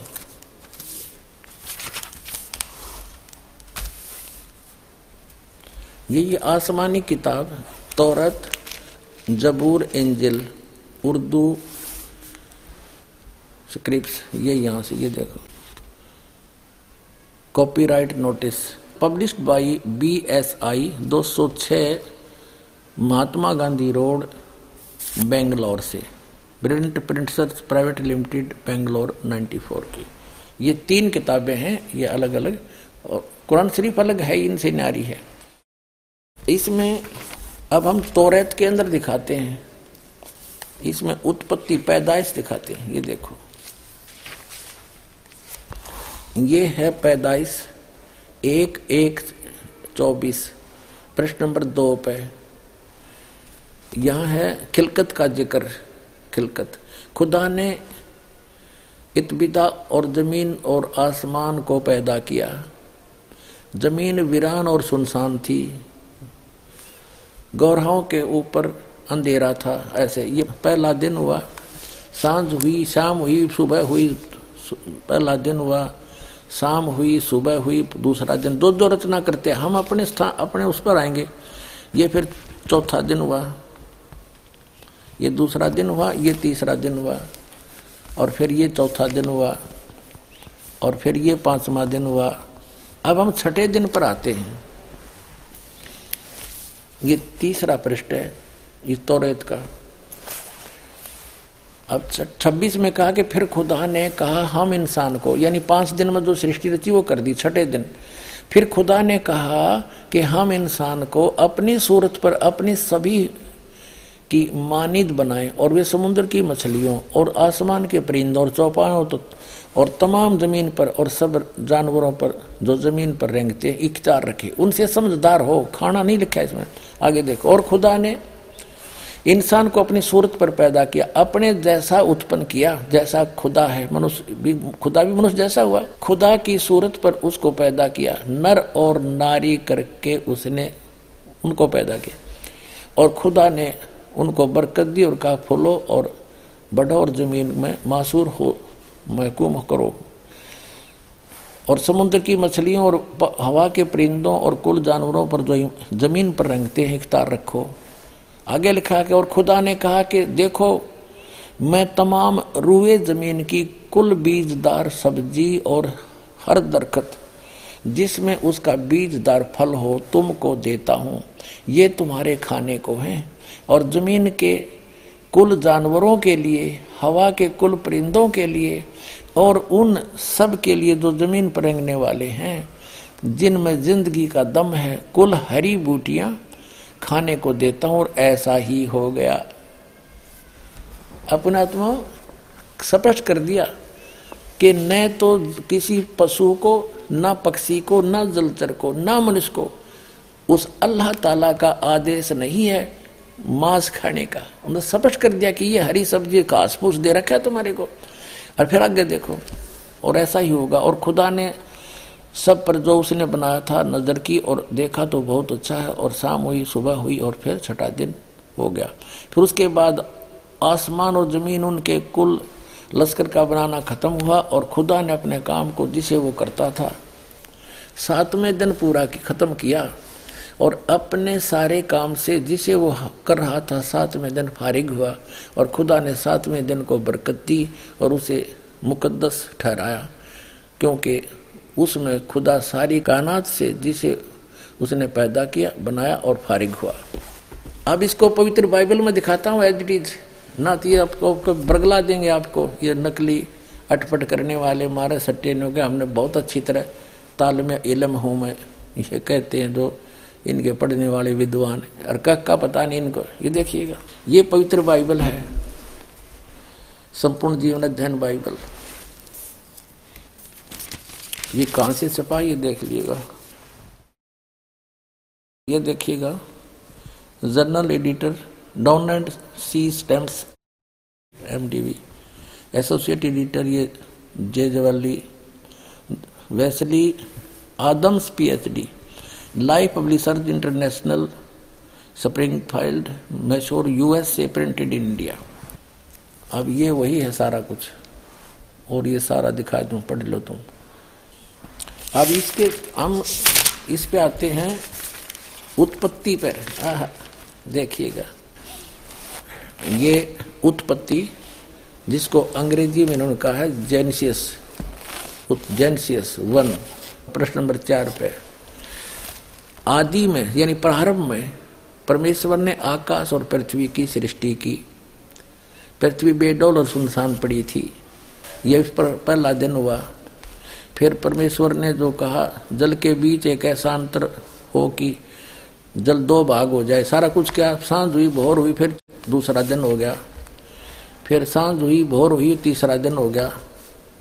हमने अपने मतलब की बात लेनी, ये चौथा दिन हो गया। साँझ हुई, भोर हुई, फिर चौथा दिन हो गया।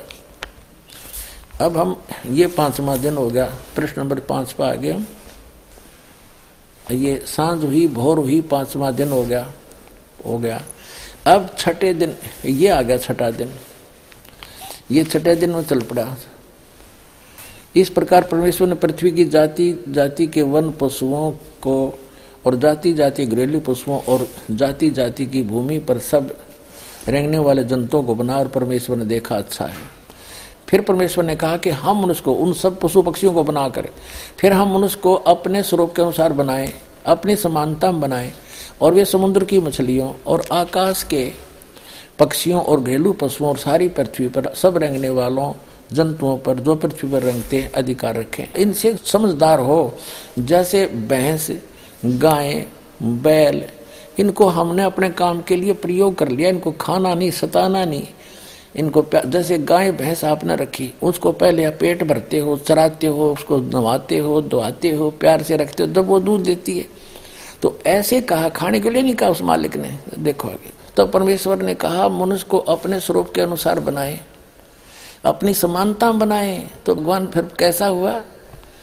फिर परमेश्वर ने कहा, हम मनुष्य को अपने स्वरूप के अनुसार बनाए, अपनी समानता बनाए, और वो समुद्र की मछलियों और आकाश के पक्षियों और घरेलू पशुओं और सारी पृथ्वी पर रेंगने वाले जंतुओं पर, जो पृथ्वी पर रेंगते अधिकार रखे। आगे देखो। तब परमेश्वर ने मनुष्य को अपने स्वरूप के अनुसार उत्पन्न किया।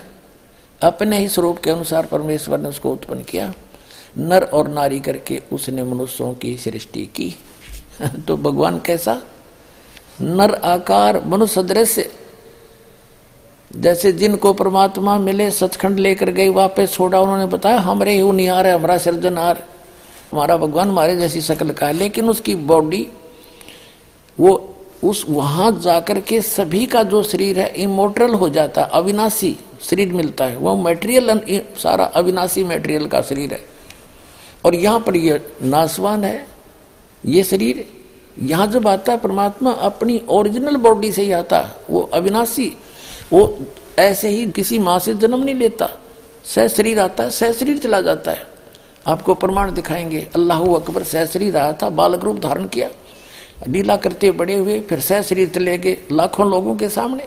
अब ये स्पष्ट हो गया कि परमात्मा ने मनुष्य को अपने जैसा अपनी सूरत में अपने शकल के अनुसार अपने जैसा रचा तो भगवान भी, अल्लाह भी मनुष्य जैसा है। और आगे फिर वो क्या कहता है, देखो। और परमेश्वर ने कहा, नर और नारी करके उनकी सृष्टि की। और परमेश्वर ने उनको आशीष दी, उनसे कहा, फूलो, फलो और पृथ्वी पर भर जाओ। और उसको अपने वश में कर लो।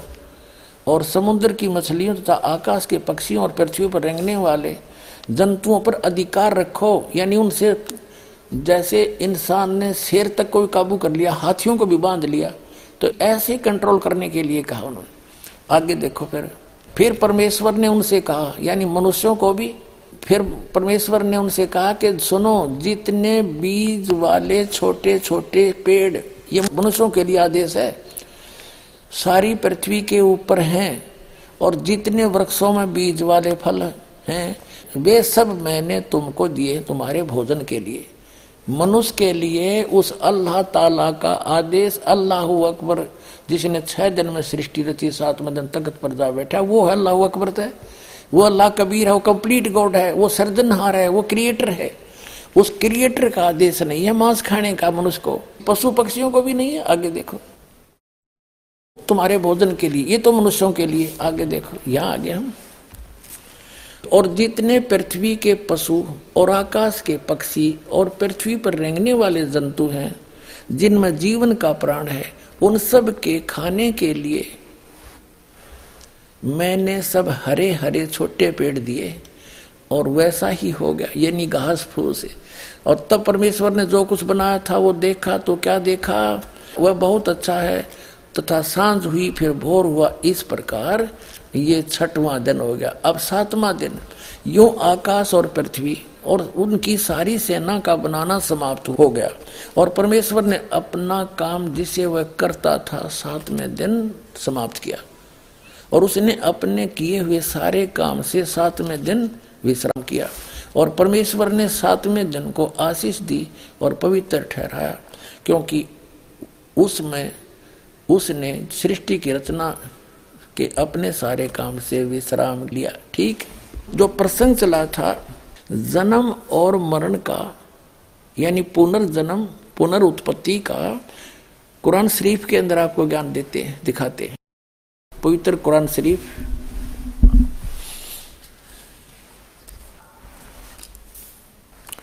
ये वही कुरान शरीफ है, और ये देखिएगा शेरवानी संस्करण है, प्रकाशक लखनऊ किताबघर, मौसम बाग, सीतापुर रोड इतने। ये उन्नीस की छपी हुई है, आज की नहीं। उन्नीस की अनुवादित है, वही अनुवाद आज तक चल रहा है, ये देखिएगा।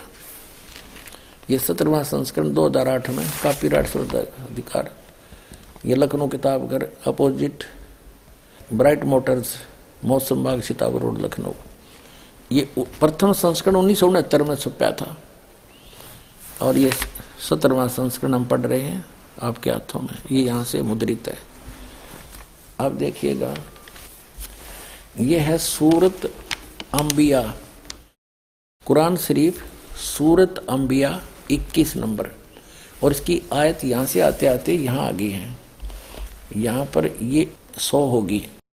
ये वैसी टिप्पणी। इससे आगे फिर ये पाँच सौ तिरपन पर आ गया इधर तो अरबी भाषा वाली है, इधर ये हिंदी है। इसलिए एक प्रश्न ज़्यादा बन जाता। पाँच सौ तिरपन पर आगे हम, यहाँ तो दूसरी, ये ये दूसरी शुरू होगी यहाँ पर हिजबाइस ये तो यहाँ से शुरू होती है, यहाँ से। इसलिए वहाँ लिखी गई, इस इक्कीस अंबिया की ये आयत यहाँ तक चल रही है। 103 समाप्त हुई, और ये 104 यहाँ से शुरू होती है आयत। जिस दिन हम यो कुरान शरीफ का ज्ञानदाता ये बोल रहा है, जिस दिन हम आसमान को इस तरह लपेटेंगे जैसे तुम्हार पुलिंदा में कागज़ लपेटते हैं, जिस तरह हमने पहले पैदा किया था, फिर हम उसे दोहराएँगे और वादा हमारे जम्मे है, हम हमें ज़रूर करना है। फिर पढ़ लो एक बार अच्छी तरह, कि जिस दिन हम आसमान को और इस तरह को इस तरह लपेटेंगे जैसे तुम्हार पुलिंदा में कागज़ लपेटते हैं। जिस तरह हमने पहले पैदा किया था और फिर हम उसे दोहराएँगे यह वादा हमारे जिम्मे है। हमें ज़रूर करना है। अपना तो ये बालकों के लेख इन, इनको कोई समझ सकता है तो एक इस 21 ब्रह्मांड के मालिक के कोड वर्ड हैं। चाहे कुरान शरीफ है, चाहे श्रीमद भगवद गीता चाहे वेद है। और दिखाते हैं आपको। फिर क्लियर होगा कंसेप्ट ये इसी कुरान शरीफ का, ये है सूरत 67 ये यहाँ से प्रारंभ हुई। ये ये है कुरान शरीफ, चल रही है कुरान शरीफ। और सूरत मुल्क की 67 मुल्क की 67 सूरत मुल्क की 67 की आयत नंबर, ये दो है, एक यहाँ समाप्त हुई। ये कहते हैं, सुरु अल्लाह के नाम से जो निहायत रहम वाला बेहद मेहरबान है। ये एक नंबर है। उसकी बड़ी बरकत है, उस जिसके हाथ में आलम की, सारी दुनिया की बादशाही है, और वह हर चीज़ पर शक्तिमान है, समर्थ है। जिसने मरना और जीना बनाया, वो वो कहते पुनर्जन्म नहीं, जिसने मरना और जीना बनाया, ताकि तुमको जांचे कि तुम में कौन अच्छा काम करता है, और वह बड़ा बलवान और साथ साथ बड़ा ही अक्षमा करने वाला है। ये सूरत मुल्क की 67 की दो नंबर आयत में स्पष्ट कर दिया, जिसने जीना और मरना बढ़ाया। जीना और मरना जीना और मरना, पुनर्जन्म। और जैसा कि आपने सूरत अंबिया 21 आयत नंबर 104 में देखा कि वो कह रहा कि मैंने जैसे पहले पैदा किया था, दोबारा फिर करूँगा पैदा। उसका भावार्थ ये है, फिर पढ़ने अच्छी तरह। वो क्या कह रहा है? कुरान शरीफ का ज्ञानदाता कि पहले जैसे मैंने पैदा किया और फिर समेट लूँगा और फिर पुनः पैदा ज़रूर करूँगा। तो ये इसका अर्थ गर्द लगा रखे हैं मरने और जीने का। इन्होंने क्या फैस, फाइनल फैसला कर रखा है? कुरान शरीफ के पढ़ने वालों को पूर्ण ज्ञान ना होने से इन्होंने डिसीज़न निकाल लिया अपनी अल्प बुद्धि से कि इसका अर्थ ये बनता है कि एक बार तो सभी मर ही रहे हैं कब्रों में दबा दिए जाएँगे या जैसे भी तैसे। और फिर क्या होगा कि फिर कयामत आवेगी। प्रलय हो जाएगी, सब खत्म हो जाएगा। फिर मिट्टी से, वचन से निकाल लेगा अल्लाह। और जिसने अच्छे काम करे, वो जन्नत में अल्लाह के अनुसार चले। जो अल्लाह के अनुसार जिन्होंने कार्य नहीं अपनी भक्ति की, वो दो जग में फोर एवर फाइनल कर दिया इन्होंने। और ये तो खुद कहता है, जैसे मैंने पहले पैदा किए, फिर करूँगा। अगर ये शब्द नहीं कहता कि फिर मैं दोबारा करूँगा और मैं अपना पक्का वायदा करता हूँ, यदि एक ही बार होना है तो फिर करूँगा तो सब दाना ही नहीं चाहिए। फिर देख लो, कुरान शरीफ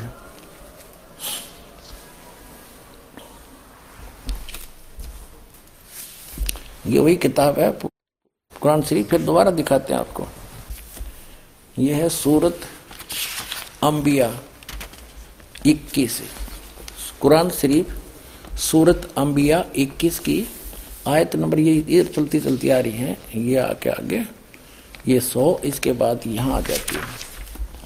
पाँच सौ तिरपन पृष्ठ पर। मौसम बाग, सीतापुर रोड, लखनऊ से छपे प्रकाशन के। यहाँ देखिएगा 103 खत्म हुई 104 नंबर आयत चली। जिस दिन हम आसमान को इस तरह लपेटेंगे, यानी कयामत के समय, जैसे तुम्हार, यानी कागज़ का रोल बना दिया जाता है, लपेट लेते हैं। और जिस तरह हमने पहले पैदा किया था, उसी तरह हम दोहराएँगे, फिर पैदा करेंगे। और वायदा हमारे जिम्मे है, हम ज़रूर करना है। अब क्या स्पष्ट हो गया? यदि जो ये निष्कर्ष निकाले बैठे मुसलमान भाई, कि एक बार क्यामत आवेगी, तब तक ये गुफा उस कब्रों में फट रहेंगे। तेरा गजब ये ये कोई ज्ञान है? वास्तविकता क्या बता रही कुरान शरीफ की? ये वही है कि जैसे कयामत आओगी, परले होगी। उसके बाद फिर दोबारा सृष्टि रची जाएगी पुनर्जन्म होगा सबका कर्म अनुसार कुरान शरीफ तो ये कहना चाहती है, ये गलत समझ रहे हैं, इनको ज्ञान नहीं है बिल्कुल भी। अब इससे नहीं, कोई नू कहेगा, इसका तजुर्मा गलत कर दिया, तजुर्मा। अनुवाद ठीक ना कर रखा होगा, सारे हम दिखाऊँगा। ये देखिएगा कुरान मजीद। ये सिर्फ़ नाम नाम का अंतर है। लेख जो का त्यों है। ये है तजुर्मा मौलाना फतेह मोहम्मद खां साहिब जालंदरी तसही मौलाना अब्दुल मजीद सरवर साहिब। प्रकाशक है Farid book depot private limited नई दिल्ली से। हाँ, यही है सारा कुछ वही है। ये 2006 में छपा है।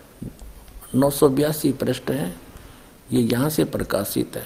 दरियागंज नई दिल्ली से। इनके फ़ोन और फॉक्स नंबर अब आपको दिखाते हैं।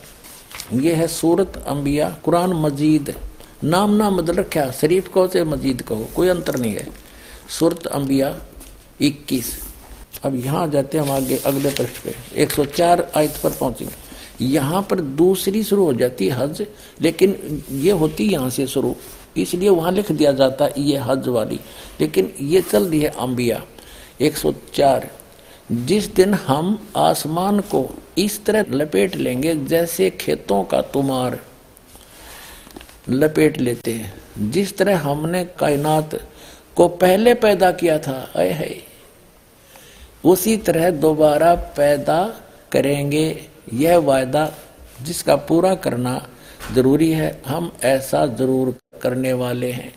ओगिन इनका जो सिद्धांत है, इन मुसलमान भाइयों ने इस कुरान शरीफ को ठीक से ना समझ के वो गलत निष्कर्ष निकाल रखा है कि बस इनका फाइनल ये है कि चलते रहेंगे, मरते रहेंगे, कब्र में दबाते रहेंगे। और जब कयामत आवेगी फिर भगवान यानी सब कुछ नष्ट हो जाएगा। आसमान भी इसने कह दिया, समाप्त कर दूँगा। तो रहेगा क्या फिर? तो फिर कहते हैं, फिर सबको जीवित करेगा अल्लाह। उनकी अपनी सोच वो गलत है, वो सोच और फिर सदा के लिए वो स्वर्ग वाले स्वर्ग में, निकम्मे वाले नरक में। फिर दोबारा जन्म होना नहीं। अरे ये कहते हैं, इस कानायत को पहले की तरह मैं फिर से उत्पन्न करूँगा, फिर पैदा करूँगा, ये मेरा पक्का वायदा है। एक और दिखाता हूँ। ये देखिएगा, एक और कुरान, इसकी अनुवाद दिखाता हूँ आपको। ये देखिएगा। ये मुख्तर तफसीर एस नूल बयान तर्जमा। मौलाना मोहम्मद जूनागड्डी तफसीर हाफिज सलाहुद्दीन यूसुफ हिंदी तर्जमा व तरतीब मोहम्मद ताहिर हनीफ। और ये दारूसलाम प्रकाश के वितरक। इसमें इन्होंने अपने हिसाब से कर रखे यहाँ से उल्टी साइड से चला है। यहाँ से चले हैं। ए, ये एक नंबर यहाँ से शुरू होती है। हम जैसा भी अपने छुपा जाते हैं, ये देखिएगा। ये है सूरत अंबिया 21 और पाँच सौ इकहत्तर पर ये पाँच सौ सत्तर, उल्टा चला इसमें, सत्तर उधर इकहत्तर है। और ये एक सौ चार नंबर आयत है। जिस दिन हम आकाश को इस तरह लपेट देंगे, जिस तरह रोल के कागज़ पंजी का लपेट दिए जाते हैं। और हमने पहली बार पैदा किया था, उसी तरह दोबारा करेंगे। यह हमारा मज़बूत वादा है और यह हम ज़रूर करके रहेंगे। ठीक हो गया? जिस तरह हमने पहले पैदा किया था, उसी तरह फिर करेंगे। इब जैसे आपने, ये कुरान शरीफ फिर दिखाते हैं आपको। ये कुरान शरीफ वही है।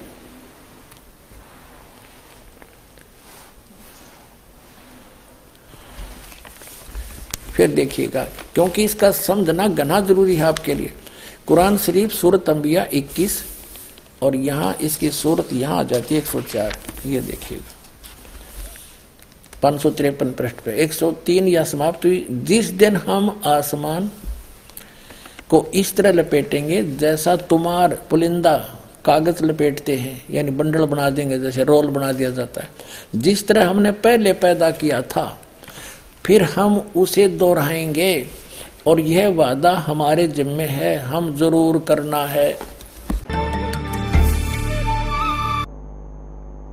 दर्शकों अभी आपने सुने जगत गुरु तत्वदर्शी संत रामपाल जी महाराज के विचार। और आइए अब जानते हैं मुसलमान धर्म के प्रवक्ता डॉक्टर जाकिर नाइक जी के विचार। तो पुनर्जन्म मतलब नेक्स्ट ज़िंदगी और एक ज़िंदगी।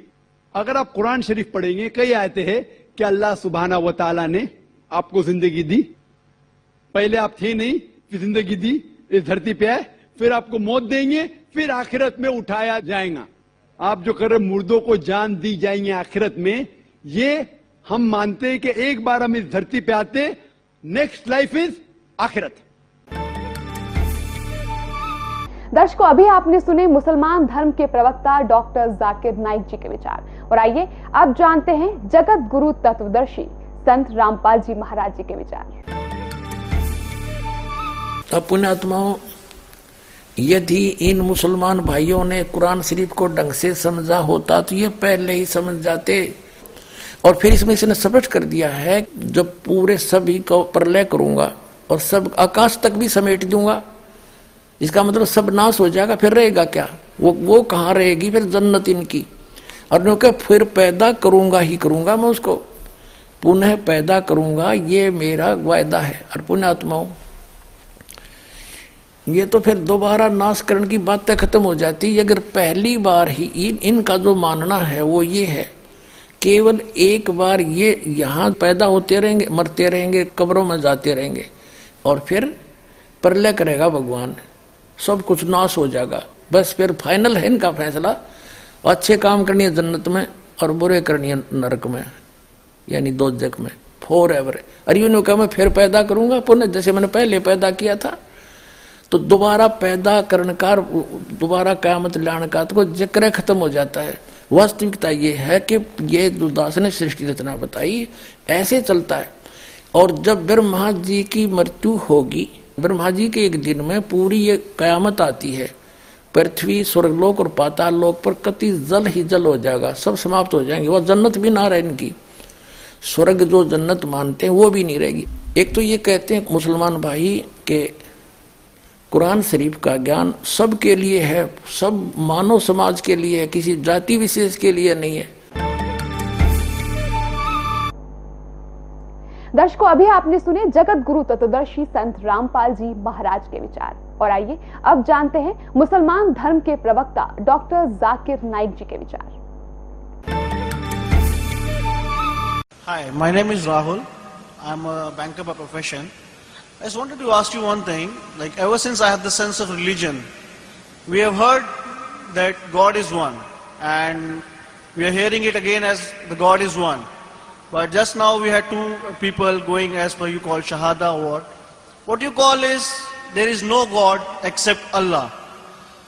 And continuing what did you just tell Mr. Rajesh that whatever religion which came into existence before Islam, this Islam corrected these some ways out of this and some way out of that, that there were some uh, mistakes in the religions before Islam, and Islam corrected the things, and the messenger, the last messenger, what you're just talking about, he corrected them all, and now you have to follow the things again.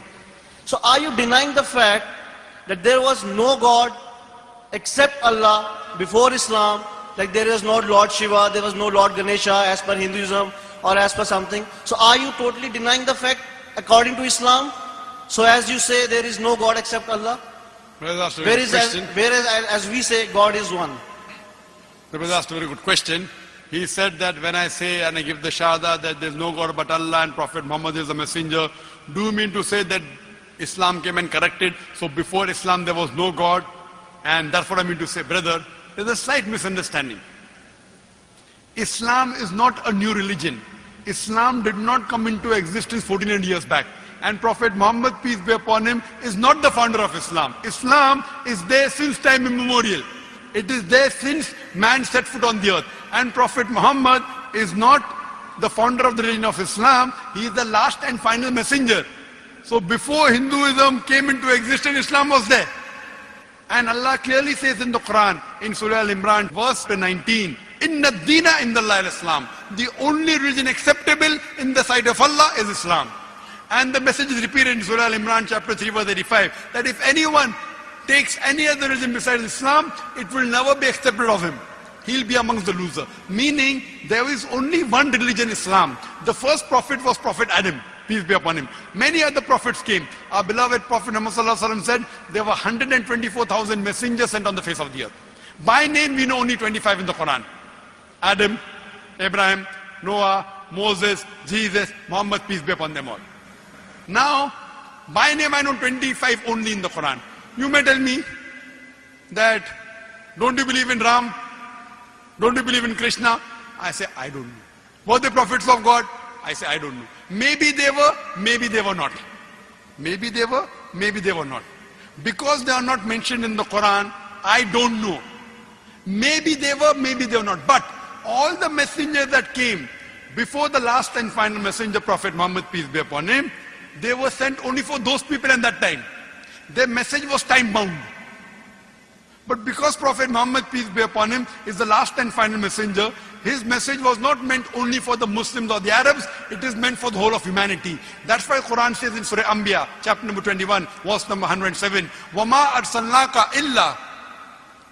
Rahmatul Alameen, that we have sent thee not, but as a mercy to all the creatures, as a mercy to all the worlds, as a mercy to all the human beings. Similarly, all the scriptures that came before, by name only four are mentioned in the Quran. Torah, Zabur, Injil and the Quran. But Quran says in Surah Rod, chapter number 13, verse number 38, in every age I have sent a revelation. There were many books sent. I don't know my name. You ask me, can you call Veda the word of God? Maybe, maybe not. But even if it's the word of God, all the scriptures that came before the Quran, they were meant only for those people in that time. Now because there was time bound, Almighty God did not think it fit to preserve it. Now because Quran is the last and final revelation, Quran when it was revealed about 14 years back, it was not sent only for the Muslims or the Arabs, it was sent for the whole of humanity. Quran says in Surah Ibrahim chapter 14 verse number 1, in Surah Ibrahim chapter 14 verse 52, in Surah Zumur chapter 39 verse 41, that the Quran was sent for the whole of humanity. It was not sent only for the Muslims and the Arabs. दर्शकों अभी आपने सुने मुसलमान धर्म के प्रवक्ता doctor Zakir Naik ji के विचार और आइए अब जानते हैं जगत गुरु तत्वदर्शी संत रामपाल जी महाराज जी के विचार।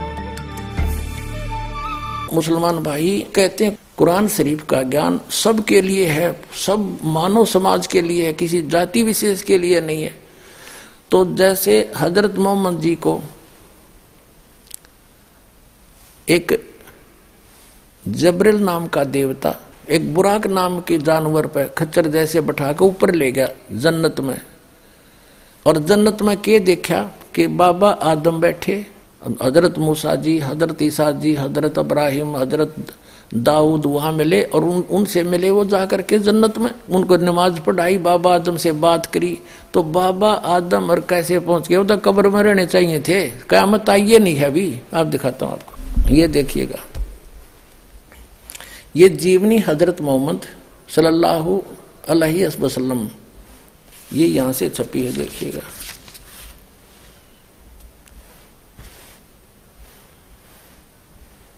मोहम्मद इनायतुल्ला सुबहानी अनुवादक नसीब गाजी फलाई, मकरजबी मकदबा इस्लामी पब्लिशर, नई दिल्ली से। यहाँ देखिएगा।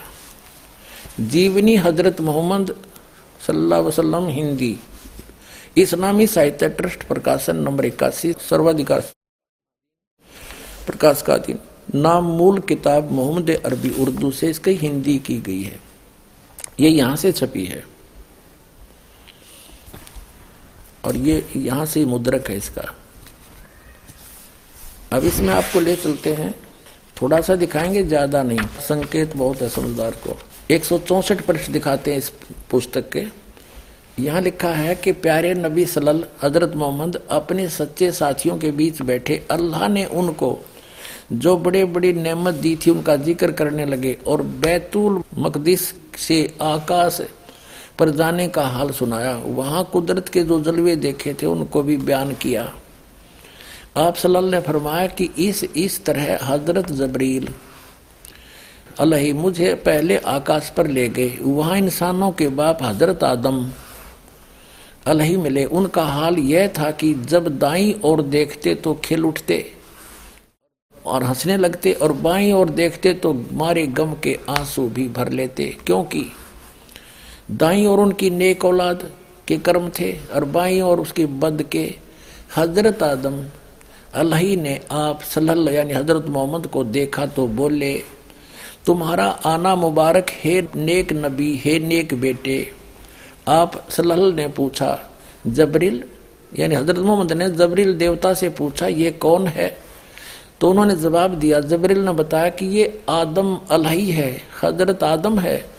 ये सारे इंसानों का बाप, फिर जबरील अलही आपको दूसरे आकाश पर ले गए। अब देखो, एक तो इस ये सिद्ध होगी कि जिस जन्नत में ये कुरान शरीफ के आधार से ये तो नमाज़ आदि पढ़कर जाना चाहते हैं जन्नत में, वहाँ गए हुए प्राणी कितने सुखी?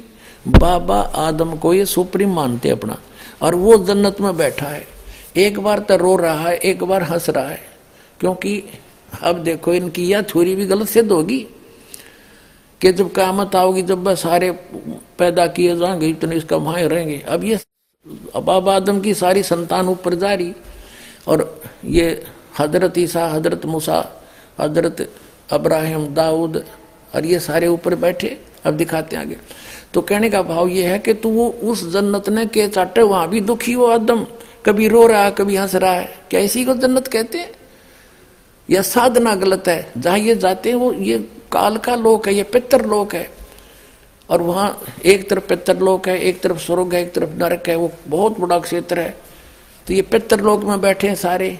तो वो वो खा के वो जन्नत जब वहाँ भी दुखी, सबका, इनका हेड ऑफ़ द डिपार्टमेंट हज़रत आदम, वहाँ बैठा, कभी रो रहा, कभी हंस रहा, इसी को जन्नत कहते हैं। कहते हैं, वहाँ दुख नहीं। इस तो बड़ा दुख और क्या होगा सुख का सांस नहीं वहाँ पर अब ये जन्नत है इसको इसको जन्नत कहते देखो।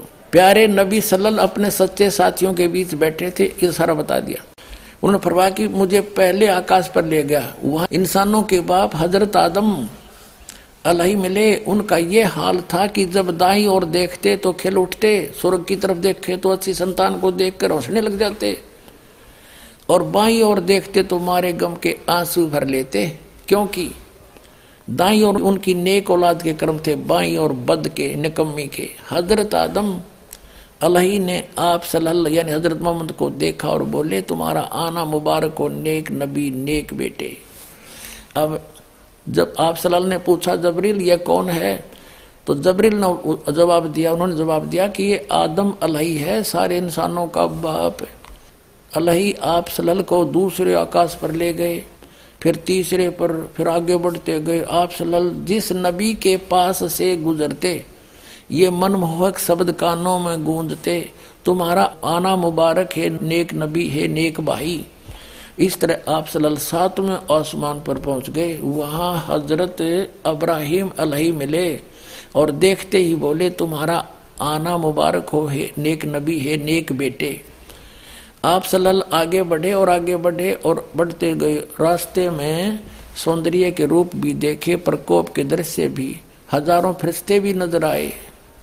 ये हज़ारों देवता भी हैं, उनके भी, मुसलमाना के भी देवता फरिश्ते माने देव देव। और सजदे में पड़े हुए रब का गुणगान कर रहे थे। बढ़ते बढ़ते आप अल्लाह के सिंहासन के करीब पहुँच गए, पर्दे के पीछे। वहाँ आप सलल पर और आप सलल की उम्मत पर पचास नमाज़ दर्ज हुई। वापस आए तो हज़रत मूसा अल्लाह के पास से गुजर हुआ। कहा कि क्या फ़र्ज़ हुआ उम्मत पर? उन्होंने देखते ही पूछा। कहने का भाव यह है कि वो पचास नमाज़ दी वो पर्दे के पीछे से बोलता, ये काल है, ये कभी सामने नहीं आता किसी के? श्री मद भगवत गीता अध्याय नंबर सात के श्लोक नंबर चौबीस पच्चीस में कहता कि, अर्जुन, मैं अपनी योग माया से छुपा रहता हूँ, मैं कभी किसी के समक्ष नहीं आता। ये मेरा घटिया अटल नियम है अविनाशी नियम है। ये पर्दे से पीछे बोल रहा है निराकार बताओ फिर पर्दे की क्या ज़रूरत थी? जब निराकार होता तो। तो वो सामने क्यों नहीं आता? भगवान कोई चोर है क्या? वो भगवान तो यहाँ आता है, हमारे साथ साथ फिरते रहते थे अल्लाह अकबर काशी माँ एक सौ बीस वर्ष रह कर गए।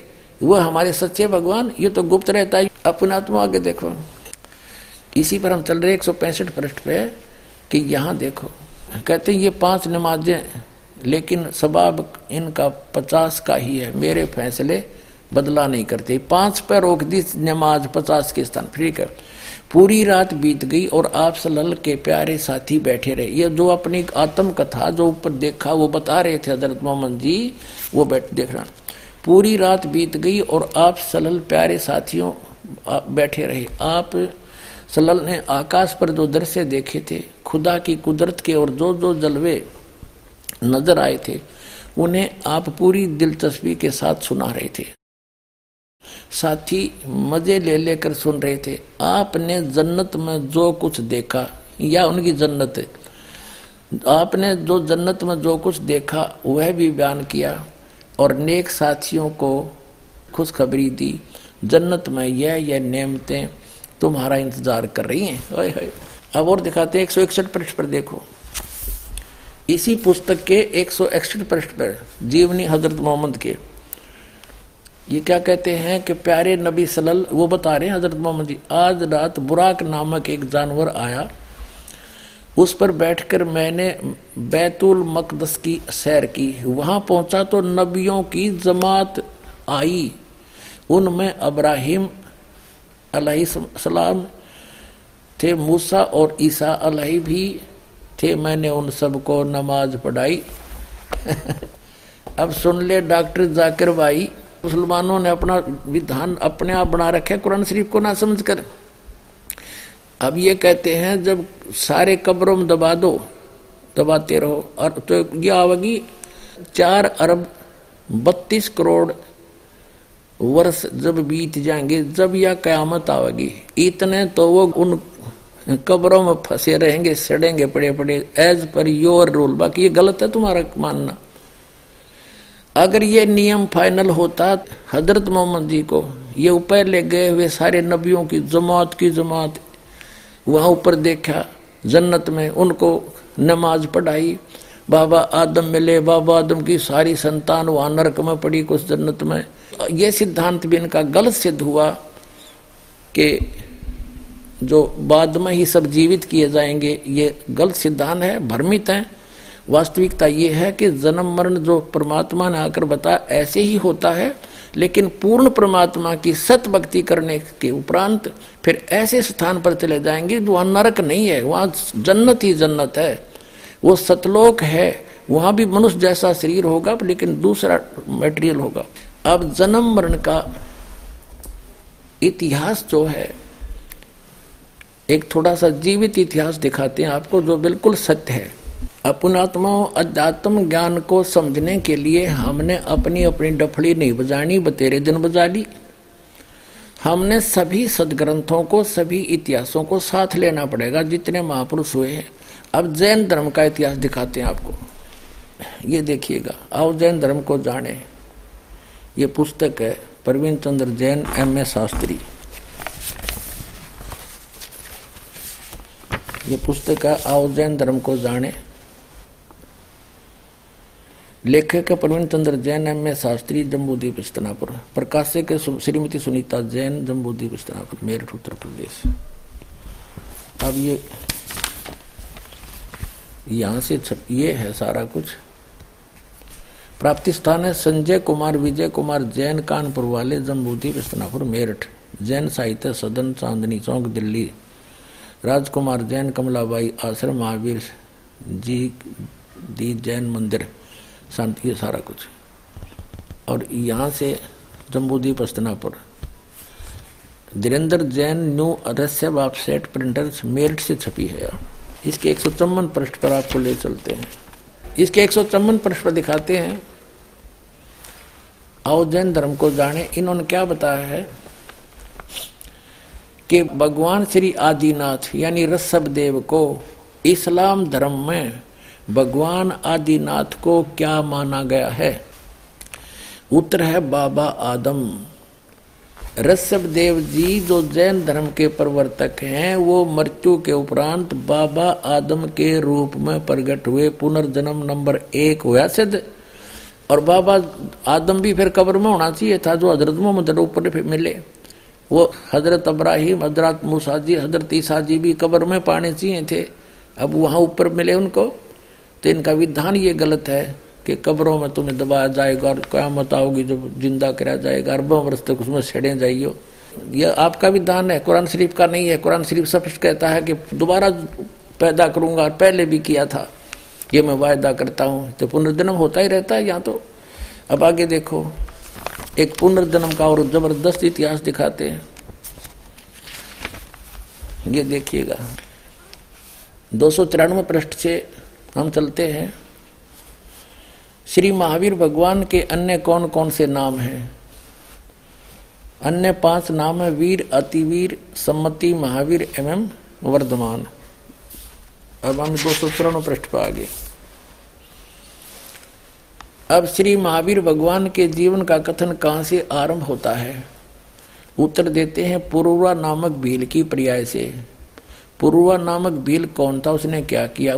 पुष्कलावती देश की पुंडरी कीनी नगरी में वह भीलों का राजा था। उसने सागर सेन मुनि से मद मास मधु का त्याग व्रत लिया था, जिसे आजीवन पालन किया था।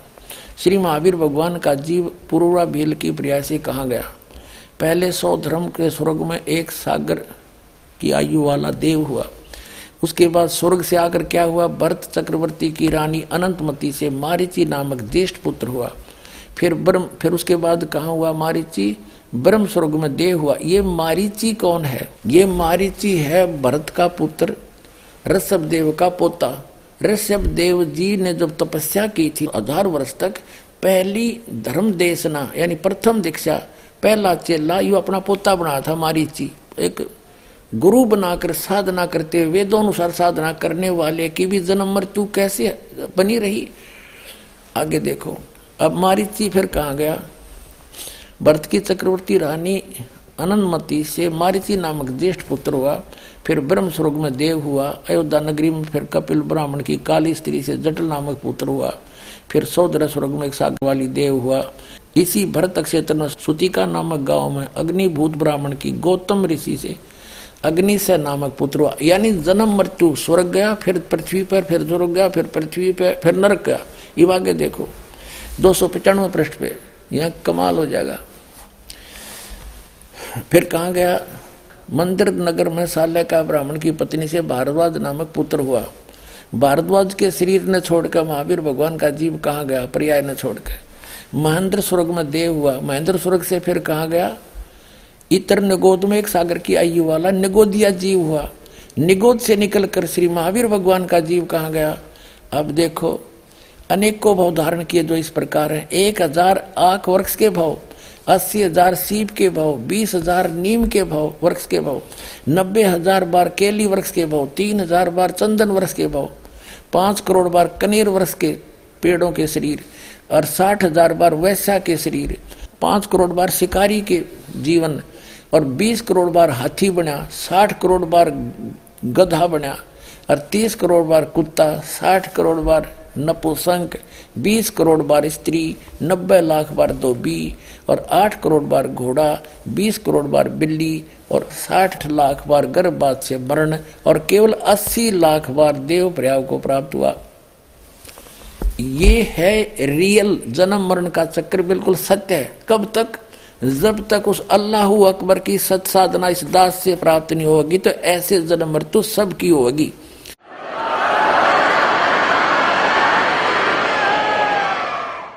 और ये हालत तो उस जीव की है जो ऋषभदेव जी से वेदों अनुसार शास्त्रों को जो यहाँ की इनके शास्त्र हैं, ब्रह्म सत्र की साधना करने वाले की, जो वेद ज्ञान दाता और गीता ज्ञान दाता कुरान शरीफ का ज्ञान दाता है, ये एक है। इसके बताए अनुसार साधना करने वाले की जन्म मृत्यु सदा बनी रहेगी। ये भूल है, इन्होंने कुरान शरीफ को ठीक से समझा नहीं, जिसने गलत आइडिया लगा रखा है कि एक बार आखिरत होगी नहीं इन्हें स्पष्ट किया कि मैं फिर पैदा करूँगा, जैसे पहले पैदा किया था। नहीं तो फिर ये दोबारा पैदा करने वाली बात तय नहीं, खत्म हो जानी थी।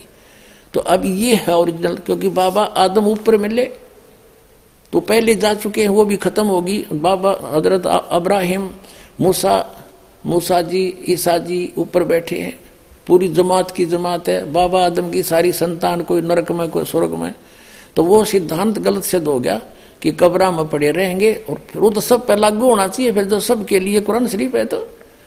तो ये इन्होंने ठीक से समझा नहीं कुरान शरीफ को। ये वास्तविकता ये और ये हालत है उस व्यक्ति की है, मारीची वाले जीव की, जो वेदों अनुसार साधना कर रहा था। इसके बाद ये महावीर जैन हुआ, देखो।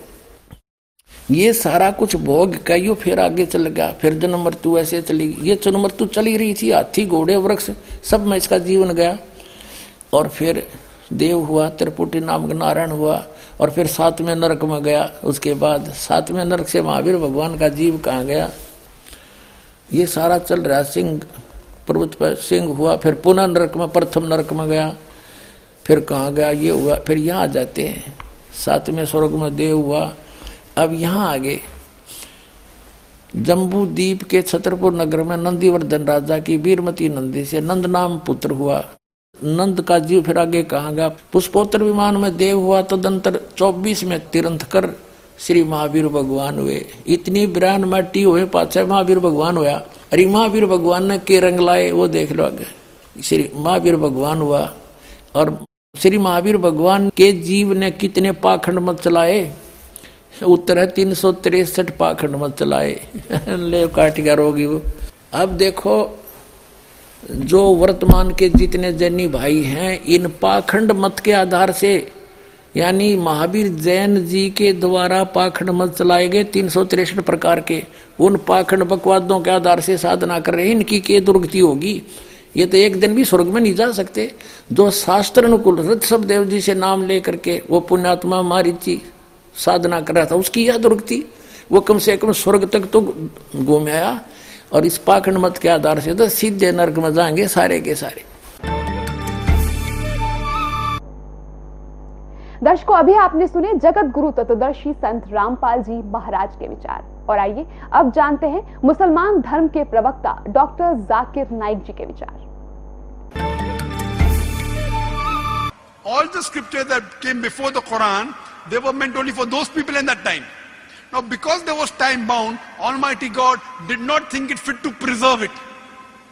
Now, because Quran is the last and final revelation, Quran, when it was revealed about 14 years back, it was not sent only for the Muslims or the Arabs, it was sent for the whole of humanity. Quran says in Surah Ibrahim chapter 14 verse number 1, in Surah Ibrahim chapter 14 verse 52, in Surah Zumur chapter 39 verse 41, that the Quran was sent for the whole of humanity. It was not sent only for the Muslims and Arabs. दर्शकों, अभी आपने सुने मुसलमान धर्म के प्रवक्ता doctor Zakir Naik ji के विचार। और आइए, अब जानते हैं जगत गुरु तत्वदर्शी संत रामपाल जी महाराज जी के विचार। और जैसे पुनर्जन्म के ऊपर, पुनर्जन्म के ऊपर जो बहुत सी भ्रांतियाँ हैं मानव के अंदर तो पुनर्जन्म होता है और पुनर्जन्म के आधार से ही यहाँ कोई गरीब है, कोई अमीर है पूर्व जन्म के संस्कार से। और कोई रोगी है, कोई स्वस्थ है, कोई मंत्री है, कोई प्रधानमंत्री है कोई एक रिक्शा चालक है, कोई कागज़ चुभता फिर, फिरता है, कोई कुछ कर रहा है। तो ये पूर्व जन्म की किस्मत है पूर्व जन्म के प्रारब्ध में लिखे हुए संस्कार से है। अब इससे दो बात सिद्ध होगी। एक तो जन्म मृत्यु ऐसे है, ये बिल्कुल सही विधान है। और इन मुसलमान भाइयों का कहना ये गलत है। और कुरान शरीफ से भी स्पष्ट हो गया कि वो, और हज़रत मोहम्मद की जीवनी से स्पष्ट हो गया। वास्तविकता यही है कि जब तक पूर्ण परमात्मा सतपुरुष की साधना, उस अल्लाह अकबर की सत साधना नहीं मिलेगी, तब तक जन्म मृत्यु सदा बनी रहेगी। ये कब्र के अंदर रहना, ये विधान बिल्कुल गलत है, ये कुरान शरीफ को नहीं समझ पाए। और उस सदा के लिए, समाप्त कराने के लिए परमात्मा ने दया कर रखी है अपने सभी पुण्यात्माओं पर। क्योंकि उस परमात्मा के सभी बच्चे हैं। जीव हमारी जाति है, मानव धर्म हमारा। हिंदू, मुस्लिम, सिख, ईसाई धर्म नहीं, कोई नारा। हम सभी एक परमात्मा के बच्चे हैं।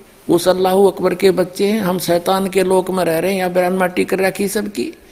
आज सब कुछ दिखाई देता, कल मृत्यु हो जाती है, कुछ भी साथ नहीं। ये धोखे में देकर और विवश करके रखा हुआ है। ये सारे कम ज़बरदस्ती करवाता है। हज़रत मोहम्मद को इसने अपना ज्ञान ज़बरदस्ती पढ़ाया हज़रत जबरील देवता के माध्यम से डरा धमका कर। इसका विधान दिखाएँगे। कुरान शरीफ का ज्ञान कैसे दिया गया? हज़रत मोहम्मद जी को डरा धमका के विवश करके, उसका बुरा हाल करके, तब उसको वो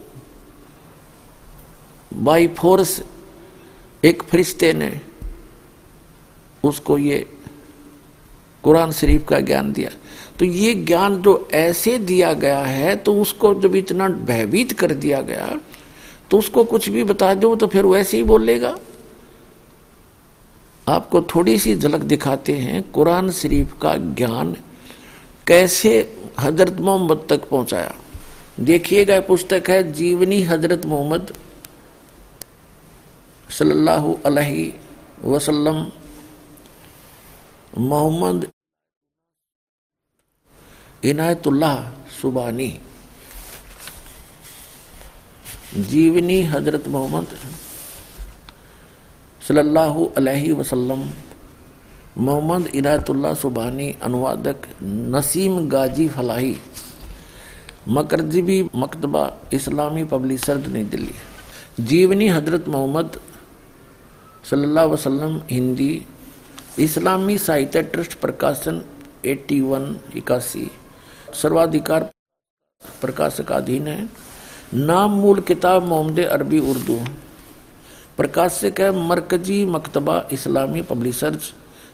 D 307 Dawat Nagar Abul Fazal enclave Jamia Nagar ऐसे ऐसे। है और ये कहाँ से मुद्रक है? एच एस ऑफसेट प्रिंट्स नई दिल्ली दो। अब इसमें आपको दिखाते हैं, सड़सठ पृष्ठ से शुरू करते हैं। प्यारे नबी सलल यानी हज़रत मोहम्मद की चालीसवीं सालगिरह करीब आई। अब आप पर वह हकीकत खुलनी शुरू हो गई जिसकी आरज़ू में आप जी रहे थे। आप सलल यानी हज़रत मोहम्मद को सच्चे सौपन देखने शुरू हुए। उनसे आप पर हकीकत खुल गई। अब अब देखेंगे अड़सठ पर, सिक्सटी एट पृष्ठ पर। इसी तरह रमज़ान के कुछ दिन बीत गए। एक दिन आप सलल हज़रत मोहम्मद गुफा में आराम कर रहे थे। और सुबह का सुहाना समय था। अचानक एक फरिश्ता दिखाई दिया। बहुत ही खूबसूरत और हसीन फरिश्ता। हाथ में हसीन रेशम का एक टुकड़ा भी था। बोला, पढ़ो। आप सलल, यानी हज़रत मोहम्मद घबरा गए। फरमाया, मुझे पढ़ना नहीं आता। आप हज़रत सलल, यानी हज़रत मोहम्मद को ऐसा महसूस हुआ जैसे वह गला घोंट रहा हो। और शरीर को भींच रहा हो, फिर छोड़ दिया और कहा, पढ़ो। फरमाया, हज़रत मोहम्मद ने, कि मुझे पढ़ना नहीं आता। पुजात्माओं ऐसे डरा धमका के कैसा ही कुछ भी ज्ञान दे दो वही मानना पड़े। ऐसे ही गीता ज्ञानदाता ने अर्जुन को, जब वो सीधे हाथों नहीं मान रहा था, ऐसा भयंकर रूप दिखा दिया। विकराल रूप अपना। उससे सारा कापन लाग गया अर्जुन जैसा योद्धा। और फिर उसने जो कहा, वो सारी मान ली इसने। वही तरीका इसने अपनाया। ये देखिएगा। फरमाया, मुझे पढ़ना नहीं आता। अब उनसठ पृष्ठ का पढ़ेंगे। फिर आप सलल ने, अर्थात हज़रत मोहम्मद को महसूस हुआ कि वह गला घोंट रहा है दोबारा, और शरीर को भींच रहा है। फिर छोड़ दिया और कहा, पढ़ो। आप सलल को अंदेशा हुआ कि वह फिर गला घोटेगा और इस बार और ज़ोर से भीचेगा। फरमाया, क्या पढ़ूं? हज़रत मोहम्मद बोला, क्या पढ़ूं? अब फरिश्ता बोला, पढ़ो अपने रब के नाम से जिसने पैदा किया। पैदा किया इंसान को खून की फुटकी से। पढ़ो, तुम्हारा मेहरबान रब ही है जिसने कलम से सिखाया। इंसान को वह कुछ सिखाया जो उसे मालूम न था। कुरान, ये कुरान की कोई आयत है। फरिश्ते के बताने पर आप सलल ने पढ़ा तो पढ़ते ही याद हो गया। चित्त पर अंकित हो गया, फिर फरिश्ता चला गया। आप उठ खड़े हुए। भय से दिल बैठा जा रहा था, घबराहट से चेहरा उतरा हुआ था। आप सहमी सहमी निगाहों से गुफा में हर तरफ़ देखने लगे। हैरानी और घबराहट की हालत थी। दिल ही दिल में सोचने लगे, अभी मुझे किसने बातें की? हैं, वह कौन मुझे पढ़ा गया है? फिर तेज़ी से गुफा से बाहर आए। अब आप सलल हज़रत मोहम्मद को पूरा विश्वास हो गया कि ये जिन का असर है और जिस बात का डर था वही सच साबित होकर रही। आप सलल पहाड़ की घाटियों से गुजरने लगे। पूरा शरीर थर थर काँप रहा था। दिल में बार बार ख्याल आता शुरू में जो सोपन दिखाई दिया, वह तो बिल्कुल सच्चे निकले। उनसे बहुत सी नई बातें मालूम हो गई। जिस चीज़ की तलाश थी वह खुल कर सामने आ गई। लेकिन वह कौन था जो अभी यहाँ खड़ा था? वह कौन था जो पढ़ने के लिए कह रहा था? अचानक एक आवाज़ आई, मोहम्मद, आप सलल यानी हज़रत मोहम्मद चौक पड़े घबरा कर सिर ऊपर उठा। देखा तो वही फरिश्ता आदमी की सूरत में खड़ा था। वह पुकार कर कह रहा था मोहम्मद, तुम अल्लाह के रसूल हो और मैं जबरील हूँ। आप सलल की घबराहट और बड़ी डर से रोंगटे खड़े हो गए। भय से कदम रुक गए। कभी दाई तरफ़ देखते, कभी बाई तरफ़। यह सूरत आँखों से ओझल हो, लेकिन जिधर देखते, वही दिखाई देता। जिधर मुँह करते, वही मौजूद होता। आगे बढ़े या पीछे हटे, नज़र नीचे करें या ऊपर उठाएँ, हर तरह, हर जगह वही फरिश्ता दिखाई देता। फरिश्ता चला गया, आप हज़रत मोहम्मद अपनी पत्नी खदीजा के पास आए।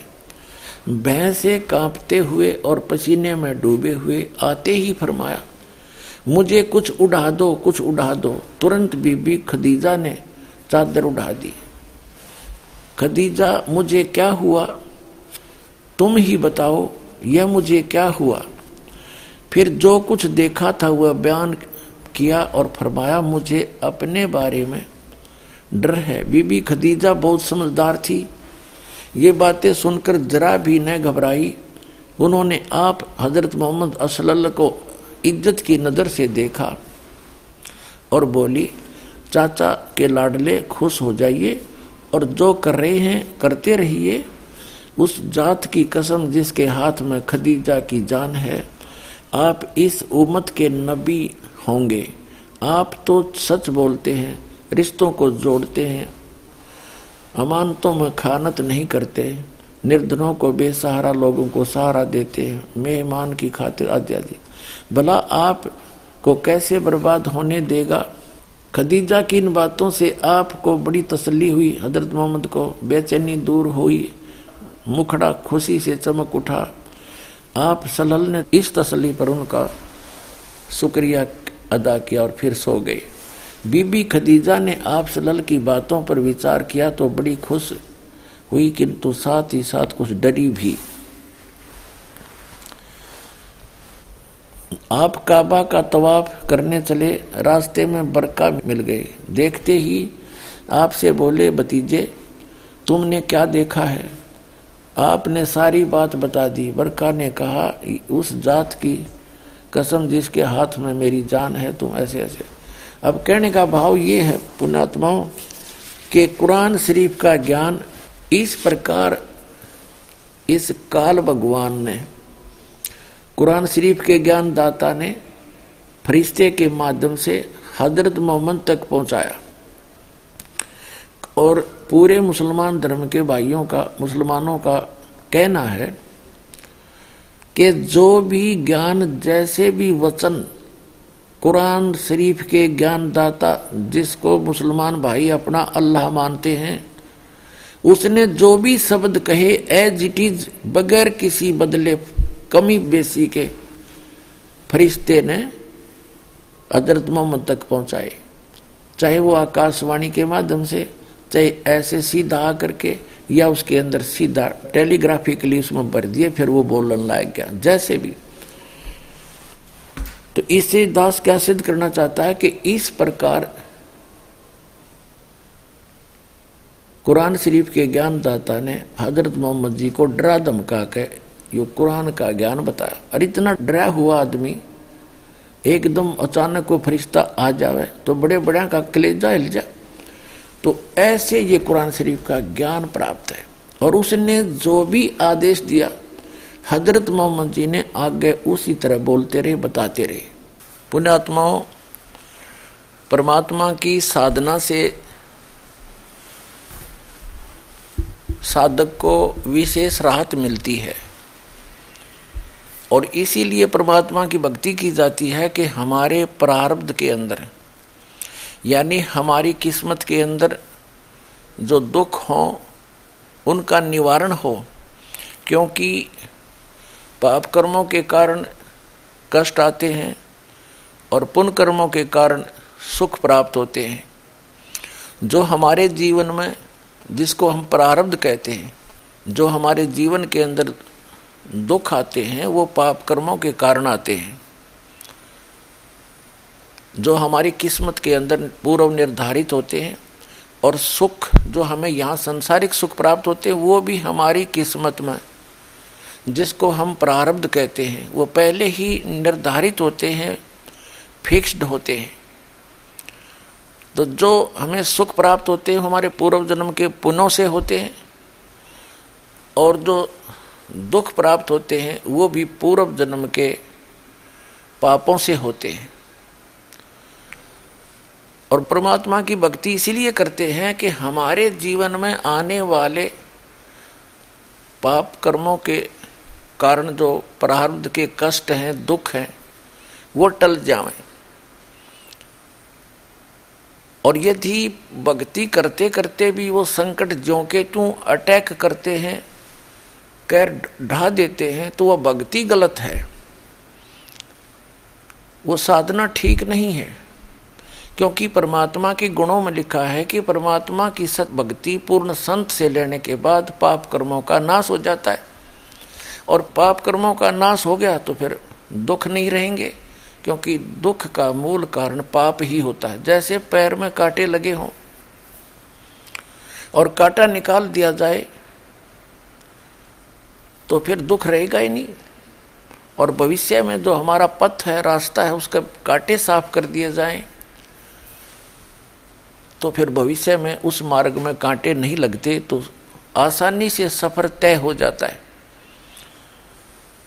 तो इसके लिए क्या बताया है कि जो सत साधना हो और पूर्ण संत की शरण हो, पूर्ण परमात्मा, अल्लाह अकबर, कादिर भगवान, यानी समर्थ परमात्मा की भक्ति हो तो फिर वो क्या करता है कि जो पूरी मर्यादा में रहकर साधना करते हैं भक्तात्मा, उनके भविष्य के पाप कर्मों का नाश कर देता है, जैसे पति भरता जमी पर जो जो धर है पाओ और समर्थ झाड़ू देत है, ना काटा लग जावे। कि वो समर्थ, वो कादिर परमात्मा, वो अल्लाह अकबर, वो ग्रेट गॉड वो कंप्लीट गॉड वो परमात्मा जब यदि उसकी सत साधना मिल जाती है और पूर्ण संत के माध्यम से तो फिर वो उस अपनी प्यारी आत्मा के जीवन सफ़र में आने वाले पाप रूपी कांटों को ऐसे बुहार देते हैं जैसे झाड़ू से एक तरफ़ साइड में कर दिए जाएँ। तो कहते हैं पति भरता पति भरता का अर्थ है एक परमात्मा को इष्ट रूप में मानकर एक यानी समर्थ उस अल्लाह अकबर की भक्ति करने वाला अन्य किसी देव में एज ए इष्ट रूप में श्रद्धा न रखने वाला और सत भक्ति करता हुआ उस अपने जीवन रूपी सफ़र पर यात्रा कर रहा होता है तो वो समर्थ परमात्मा अल्लाह अकबर, अर्थात कादिर भगवान। ऐसे झाड़ू देता है कि कहीं मेरी प्यारी आत्मा को काटा ना लग जाए और यदि भक्ति करते करते भी हमें दुख होते हैं तो वो भक्ति ठीक नहीं है, वो परमात्मा समर्थ नहीं है, क्योंकि वो आपकी किस्मत में आने वाले दुखों को, पापों को नाश करने में सक्षम नहीं है। इसी का परिणाम है कि हज़रत मोहम्मद जी को उस परमात्मा की भक्ति से कोई लाभ नहीं हुआ, क्योंकि उन्होंने कुरान शरीफ के ज्ञानदाता को अल्लाह अकबर मान रखा था। लेकिन वो कुरान शरीफ का ज्ञानदाता सूरत फुरकानी, चैप्टर 25 आयत नंबर बावन से उनसठ में स्पष्ट करता है कि वो अल्लाह अकबर तो कोई और परमात्मा समर्थ, उसी की भक्ति के लिए प्रेरणा करता है और कहता उसकी खबर मैं नहीं रखता। यानी कौन? कुरान शरीफ का ज्ञान दाता उस समर्थ परमात्मा अल्लाह अकबर, उस बड़े भगवान की, उस ग्रेट गॉड की। जानकारी नहीं रखता, ना उसकी भक्ति विधि से परिचित है। उसने तो सूरत फुरकानी 25 आयत नंबर 59 में स्पष्ट कर दिया है कि ये वही परमात्मा है, अल्लाह अकबर, जिसने छह दिन में सृष्टि रची और सातवें दिन तख्त पर जा बैठा। उसकी खबर किसी बाखबर से पूछ लो, मुझे ज्ञान नहीं। यही कारण रहा कि पूरा मुसलमान समाज इस कुरान शरीफ के ज्ञानदाता को अल्लाह अकबर मानकर भक्ति कर रहा है। उसके द्वारा बताई गई ये नमाज़, रोज़े और बंग जिसको अजान बोलते हैं, और साथ में ये मांस वगैरह भक्षण करना, ये समर्थ का आदेश नहीं। ये तो इस कुरान शरीफ के ज्ञानदाता के द्वारा बताई गई भक्ति विधि है। और ये समर्थ है नहीं। जिस कारण से हज़रत मोहम्मद जी को कोई आध्यात्मिक लाभ प्राप्त नहीं हुआ। पुणात्माओं हज़रत मोहम्मद जी जैसा ईमान अन्य मुसलमान नहीं रख सकते और हज़रत मोहम्मद जैसे नमरात्मा के ये मुसलमान नहीं हो सकते। और हज़रत मोहम्मद जैसे भक्ति अन्य मुसलमान नहीं कर सकता। और ऐसी पुण्यात्मा को, ऐसे कहर टूटे। उसका कारण यही था कि भक्ति ठीक नहीं है, ये कंप्लीट गॉड नहीं है, जिसको कंप्लीट गॉड मान के पूरा मुसलमान समाज भक्ति कर रहा है। दर्शकों, अभी आपने सुने जगत गुरु तत्वदर्शी संत रामपाल जी महाराज के विचार। और आइए, अब जानते हैं मुसलमान धर्म के प्रवक्ता डॉक्टर जाकिर नाइक जी के विचार। गुरु नानक साहब, वो काफ़ी मुतासर थे संत कबीर से। इसीलिए गुरु ग्रंथ साहिब में कई संत कबीर के दोहे हैं। और मुझे याद है, जब मैं स्कूल में था तो एक मशहूर दोहा संत कबीर का था, दुख में सुमर न सब करे, सुख में करे न कोई जो सुख में सुमर न करे तो दुख काय होए? इसके मानी कि दुख में ईश्वर खुदा की इबादत सब लोग करते हैं। लेकिन सुख में ईश्वर और खुदा की इबादत नहीं करते। जो इंसान सुख में ईश्वर और खुदा की इबादत करता है, उसको दुख कभी भी नहीं होगा। दर्शकों, अभी आपने सुने मुसलमान धर्म के प्रवक्ता डॉक्टर जाकिर नाइक जी के विचार। और आइए अब जानते हैं जगत गुरु तत्वदर्शी संत रामपाल जी महाराज जी के विचार। डॉक्टर जाकिर नाइक जी ने एक वाणी बोली है परमेश्वर कबीर जी की, अल्लाह अकबर की। वो सूक्ष्म वेद की वाणी है जो परमात्मा स्वयं सहशरीर आकर के अपने मुख कमल से बोलते हैं, उसको तत्व ज्ञान कहते हैं। वो तत्व ज्ञान की वाणी है कबीर दुख में सुमन सब करें और सुख में करे न कोई जय सुख में सुमन करे तो दुख का हेकु होए? ये वाणी है उस सूक्ष्म वेद की और ये किसके विषय में संकेत करती है कि जो पूर्ण परमात्मा अल्लाह अकबर की भक्ति करते हैं और जो सुख में यानी सारे सुख हों और फिर भी परमात्मा याद करते हैं दुख में तो सभी याद करते हैं और परमात्मा दुखी को भी सुखी करता है और सुख में कोई नहीं करता। यदि सुख में सुमन करते हों तो उनको दुख कभी नहीं हो। ये बिल्कुल सही है और ये पूर्ण परमात्मा अल्लाह अकबर का विधान है।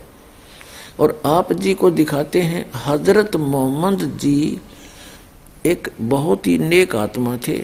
एक संपन्न औरत थी खदीजा नाम की, जिसके पास बहुत माया थी, धन बहुत था, और उससे हज़रत मोहम्मद जी का विवाह हुआ था तो उनको कोई दुख नहीं था उस समय। और जब वो चालीस वर्ष के हुए और उनके सात संतान भी होली थी, तीन पुत्र और चार पुत्रियाँ तो हज़रत मोहम्मद जी तो इस कुरान शरीफ के ज्ञानदाता की भक्ति कर रहे थे। इसको अल्लाह अकबर जान के, ये अल्लाह अकबर नहीं है। कुरान मजीद के अंदर सूरत फुरकानी, चैप्टर नंबर 25 आयत नंबर बावन से उनसठ में कुरान शरीफ का ज्ञानदाता स्पष्ट करता है कि जिसने छह दिन में सृष्टि रची, वो अल्लाह अकबर है, अल्लाह कबीर है। और वो छह दिन में सृष्टि रची और सातवा दिन तकत पर जा बैठा। उसकी खबर किसी बाखबर से, तत्वदर्शी संत से पूछ लो, मैं नहीं जानता। यदि जानता होता तो एक सूरत और लिखवा देता। तो इससे सिद्ध है कि कुरान शरीफ का ज्ञान दाता तो अल्लाह अकबर की जानकारी भी नहीं रखता और उसी की भक्ति करने को कह रहा है। और गलती से हज़रत मोहम्मद जी ने कुरान शरीफ के ज्ञानदाता को अल्लाह अकबर जान के सुख में भक्ति करी और उसके ऊपर किसे कैर टूट गए। तीन पुत्र थे आँखों के तारे, तीनों के तीनों उनकी आँखों आगे मर के तो वो व्यक्ति सुखी नहीं हो सकता, चाहे कितनी बात बनाओ। कारण क्या रहा कि उन्होंने अल्लाह अकबर की भक्ति प्राप्त नहीं हुई। अल्लाह अकबर की यदि भक्ति करें तो सुख में यदि भक्ति करें, उनको तो सपने में भी दुख नहीं हो सकता। और जो दुखी हो, वो भी आ जाए शरण में, उसकी भी मोक्ष हो। हज़रत मोहम्मद जी के ऊपर कैर पे कैर टूट गए। उनकी तिरसठ वर्ष की आयु में मृत्यु होगी और बेहोश होकर गिर जाता था। तो ये जो कुरान शरीफ का ज्ञान दाता, ये डम्मी गॉड है।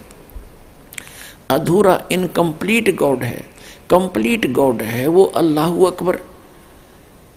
वो अल्लाह कबीर है, वो कबीर परमात्मा, कबीर परमेश्वर है। उसकी भक्ति इस दास के पास उपलब्ध है। आओ और अपना कल्याण करवाओ। और जो अल्लाह अकबर की, जिन्होंने भक्ति की अब आपके रूबरू कराते हैं उनको कितने सुख हुए। और आज वर्तमान में हो रही है, ये उस अल्लाह अकबर की भक्ति कर रहे हैं, जिनके ऊपर दुख नाम की चीज़ नहीं आ सकती। और जैसे हज़रत मोहम्मद जी के ऊपर कैर पे कैर टूटे, और अंत में कैसे मृत्यु हुई, धिक्कार ऐसी भक्ति को, वो भक्ति नहीं और वो भगवान नहीं, जो इतनी भी रक्षा नहीं कर सकता। तो इसे सिद्ध है, पूरा मुसलमान धर्म उस अल्लाह अकबर की भक्ति ना करके, डम्मी गॉड की भक्ति कर रहा है वो कंप्लीट गॉड की, अल्लाह अकबर की, उस परम अक्षर परम की भक्ति इस दास के पास उपलब्ध है। आइए और प्राप्त करिए, अपना मोक्ष कराइए। कि जिस समय हम परमात्मा की शरण ग्रहण कर लेंगे तो हमें सर्व सुख होगा। पुणात्माओं एक सिकंदर लोधी नाम का मुसलमान राजा था। दिल्ली का बादशाह था वो। दिल्ली यानी भारतवर्ष का राजा था। जो दिल्ली का शासक होता था उसके अंतर्गत। पूरे भारतवर्ष के छोटे मोटे जितने भी नवाब होते थे, राजा लोग होते थे, वो उसके अधीन होते थे। और उस समय भारत, पाकिस्तान, अफ़गानिस्तान, बलोचिस्तान इराक, ईरान और गजनी तक। और ये सब भारत ही होता था। सिकंदर लोधी एक मुसलमान बादशाह था और उनका एक धार्मिक पीर था, गुरु था। पूरे भारतवर्ष के मुसलमानों का वो मुखिया था, शेख तकी। और एक विशेषता हो जाती है, एक कमज़ोरी हो जाती है मानव के अंदर, जो जरा सा कोई पोस्ट पद प्राप्त कर लेता है किसी भी अक्षेत्र में, उसके अंदर अभिमान बहुत हो जाता है। चाहे वो धार्मिक व्यक्ति हो, चाहे वो किसी प्रशासनिक पद पर हो, उसमें स्वाभाविक है, अहंकार हो जाता है। और अहंकार उस प्राणी को होता जिसको अपनी औकात का पता नहीं, क्योंकि हम जीव हैं। और जीव को जरा सा झटका नहीं उठा भगवान का, या अपने कर्म का, और फिर भी हम फूले फिरते हैं। अहंकार जिसके अंदर होगा, अभिमान जहाँ होगा, वो पाप की जड़ होती है। दया धर्म का मूल है, और पाप मूल अभिमान। और तुलसी दया ना छोड़ियो जब तक घट में प्राण। सिकंदर लोधी को एक असाध्य रोग हो गया जलन का। जलन का रोग ऐसा होता है जैसे कभी किसी के हाथ पर गर्म पानी या चाय गिरगी हो और उससे कितनी भयंकर पीड़ा होती है प्राणी को। हाथ जल जाता है, फफोले भी हो जाते हैं। तो जलन का रोग ऐसा ही होता है, लेकिन उसमें कहीं ऐसा चिन्ह नज़र नहीं आता कि ये कोई जला हुआ है। और पूरे शरीर में ऐसी दा लग जाती है,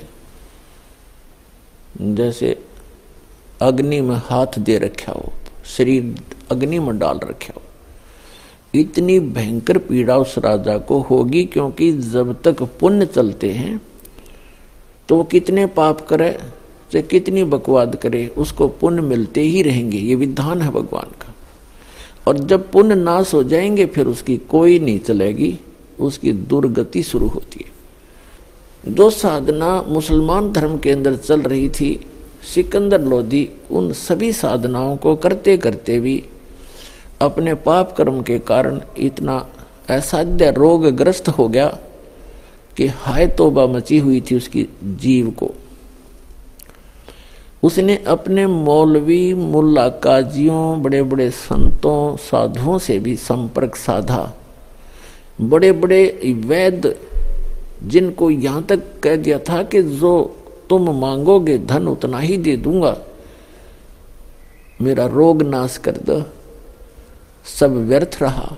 आल इन वैन हिंदू संत साधु फकीरों से भी सारे जंतर मंत्र करवा लिए आल इन वैन तो पुणात्मा क्योंकि मुसलमान भाई तो किस्मत मानते नहीं कि पूर्व जन्म के पाप होंगे तुम्हारे। हिंदू समाज, हिंदू जिनको कहते हैं, हम सनातन धर्म वाले, ये पुनर्जन्म मानते हैं और सच्चाई है, पुनर्जन्म होता है। आज कोई दुखी है तो पूर्व जन्म का आज सुखी है तो पूर्व जन्म के पुनों से, दुखी है तो पहले के जन्मों के पापों से। इसके साथ साथ जो मुसलमान भाइयों का जो इनकम्प्लीट ज्ञान है, वो अधूरा ज्ञान है कुरान शरीफ का, वो क्या बताते हैं कि पुनर्जन्म नहीं होता, एक बार जन्म गे जन्म गे मनुष्य है तो मनुष्य, हर गधे कुत्ते हैं तो गधे कुत्ते, सुअर हैं जो भी है वो बने रहेंगे। और फिर मरते जाएँगे मनुष्य। मनुष्यों की विशेष विधान है उनके पास मनुष्य मर गए कब्र में दबा दो, मनुष्य मर गए कब्र में दबा दो। और फिर कभी कयामत आवेगी, कयामत मैंने प्रलय वह लाख वर्ष में आवेगी, एक दस लाख में आवेगी अरब वर्ष में आवेगी। तब तक उनके विधान अनुसार, जैसा वो बता रहे हैं तो वो कब्र में रहेंगे, वो सारे जीव और जिन्होंने कुरान शरीफ के अनुसार दिया हुए ज्ञान के अनुसार साधना की है, वो चले जाएँगे जन्नत में। जब कयामत आवेगी, सब कुछ नाश हो जाएगा और फिर उन अल्लाह वो फिर उस कब्रों से निकाल लेगा। और जिन अच्छे काम कर रखे उनको जन्नत में, स्वर्ग में और जिन गलत साधना की उनको नरक में। जन्नत में जानते पहले ब्रान मट्टी हो लेगी वो कब्र में फंसे रहेंगे अरबों वर्षों तक, बताओ वो जीवन है कोई? ये विधान है, और फिर कहा जाएँगे? फिर बोला, खत्म कहानी। वाह भाई, वाह। तो आए कहाँ से थे? जन्नत से। फिर यहाँ टिंडे लेना आए जन्नत से। किस लिए आए? यही बता दो, यहाँ किस लिए आए? कहते हैं, भगवान तुम्हारी परीक्षा लेने के लिए यहाँ भेजता है, जन्म देता है। परीक्षा के लेनी है बता। जब वहाँ बैठे हैं जन्नत में, उनकी क्या परीक्षा लेनी फिर वो? क्योंकि ये ज्ञान अधूरा है इनकम्प्लीट नॉलेज है। वो खुद कहता है कि पूर्ण परमात्मा कंप्लीट गॉड उस बड़े भगवान, अल्लाह कबीर की जानकारी कुरान शरीफ का ज्ञान दाता नहीं रखता, उसको तत्वदर्शी संतों से पूछने के लिए कहा तो वो कंप्लीट कोर्स इस दास के पास उपलब्ध है, विश्व में। किसी के पास नहीं है।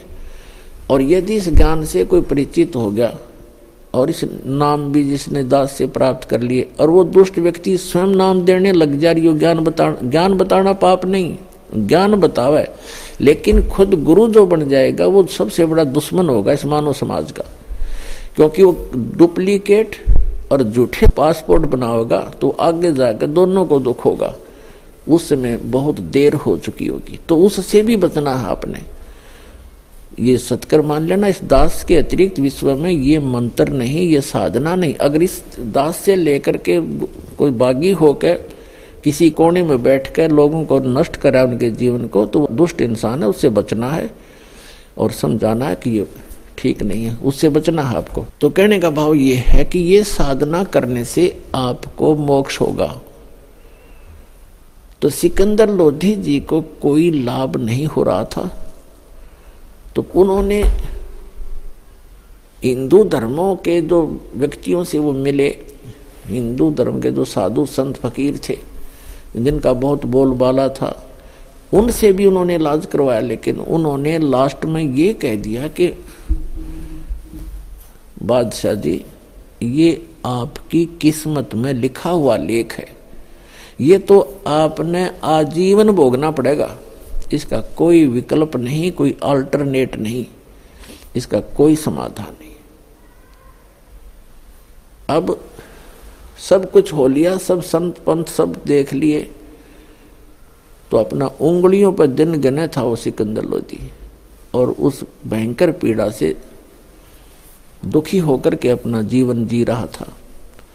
एक दिन किसी ने उनको संकेत किया कि काशी के अंदर काशी के अंदर एक महापुरुष रहते हैं, जिनका नाम कबीर है। और यदि वो आप पर रजा कर दे तो आपका रोग नहीं रहेगा। अपने आत्मा कहते हैं, मरता क्या नहीं करता। सिकंदर लोधी ने अपने सैनिकों से, मंत्रियों से सलाह ली और अपने पीर से अब शेख तकी से सलाह ली। तो शेख तकी भी साथ चल पड़ा। सैकड़ों की, हज़ारों की संख्या में अंग रक्षक सैनिक उनके साथ चले। हाथी पर बैठकर, पहले पुराने समय में हाथी ही उनका विशेष वाहन राजाओं का होता था, क्योंकि हाथी पर ना ज़्यादा झटके भी नहीं लगते हैं, बड़ा इजी वाहन मानते थे उस समय में। तो चल पड़े, हाथी के ऊपर एक कक्ष बना दिया जाता था, हल्की सी लकड़ी का, गर्मी, सर्दी, वर्षा से बचने के लिए। तो राजा वहाँ पहुँचा कहा? बनारस के अंदर, काशी के अंदर, जहाँ परमात्मा, कबीर जी दुल्हा रूप में रहा करते थे। एक धानक की लीला करते थे। तो वहाँ काशी का जो नरेश था, काशी का राजा था, वीरदेव सिंह बघेल, वो कबीर परमेश्वर जी की शक्ति से परिचित होकर के, वो उनका पहले ही बन चुका था। सिकंदर लोधी के आगमन की जानकारी जब वीरदेव सिंह बघेल, काशी नरेश को हुई, क्योंकि वो एक छोटे राजा थे, नरेश थे, और जैसे अपने प्रधानमंत्री हों, वो तो समझ लो सिकंदर लोधी, और मुख्यमंत्री यानी छोटे मंत्री हों, स्टेट के, वो समझ लो वीर सिंह बघेल। प्रधानमंत्री के आगमन की खबर होने के बाद उसने खूब तैयारी की। उनके आगमन के स्वागत के लिए बहुत कुछ व्यवस्था की। सिकंदर लोधी के वहाँ पहुँचते ही सारा भोजन, नाश्ता लगा दिया। पूरी मेज के ऊपर काजू किस्मत सेब, संतरे, जो भी हिंदू आहार करते हैं। आलूआ पूरी सारा कुछ, कचौड़ी, पकौड़ी बना कर रख दी। सिकंदर लोधी ने कहा कि वीर सिंह, मैं आपकी, आओ भगत से, आपके आतिथ्य से मैं बहुत प्रसन्न हूँ, लेकिन मैं खा कुछ नहीं सकता। कारण क्या है ये सब बताया? मैं बहुत असाध्य रोग से दुखी हूँ, मैंने सब जगह ट्रीटमेंट करवा लिया। और मैंने सुना है, यहाँ कोई कबीर नाम का संत रहता है। आप तो जानते होगे वो कैसा है, उसमें कोई सिद्धि भक्ति है कि नहीं? कैसी करामात है उसमें। तो वीरदेव सिंह बघेल की आँखों में आँसू आ गए और कहा कि, राजन, अब आप सही स्थान पर आ गए हो। आपका रोग नहीं रहेगा जब न, कृपा कर दी तो मेहर कर दी तो आपके ऊपर। अब सिकंदर लोधी को समझो, अंधेरे में एक किरण दिखाई दी अपने रोग नाश होने की। सिकंदर लोधी ने कहा कि, वीर सिंह मैं बहुत दुखी हूँ। उसको जल्दी बुला कर लाओ, महात्मा को, संत को, वैद्य को। अब वीर सिंह जो है, वो एक छोटा राजा था और वो ओवरऑल भारत का कंट्रोलर था। अब उसको ना भी नहीं कर सकता, उसके आगे ज़्यादा विवेचन भी नहीं कर सकता। फिर भी उसने एक तरकीब से बात कही कि राजन, जो आपका हुक्म सर्वधार्य है जैसा आप कहोगे वही होगा। लेकिन हमने सुना है कि साधु संतों को बाई ऑर्डर नहीं बुलाना चाहिए।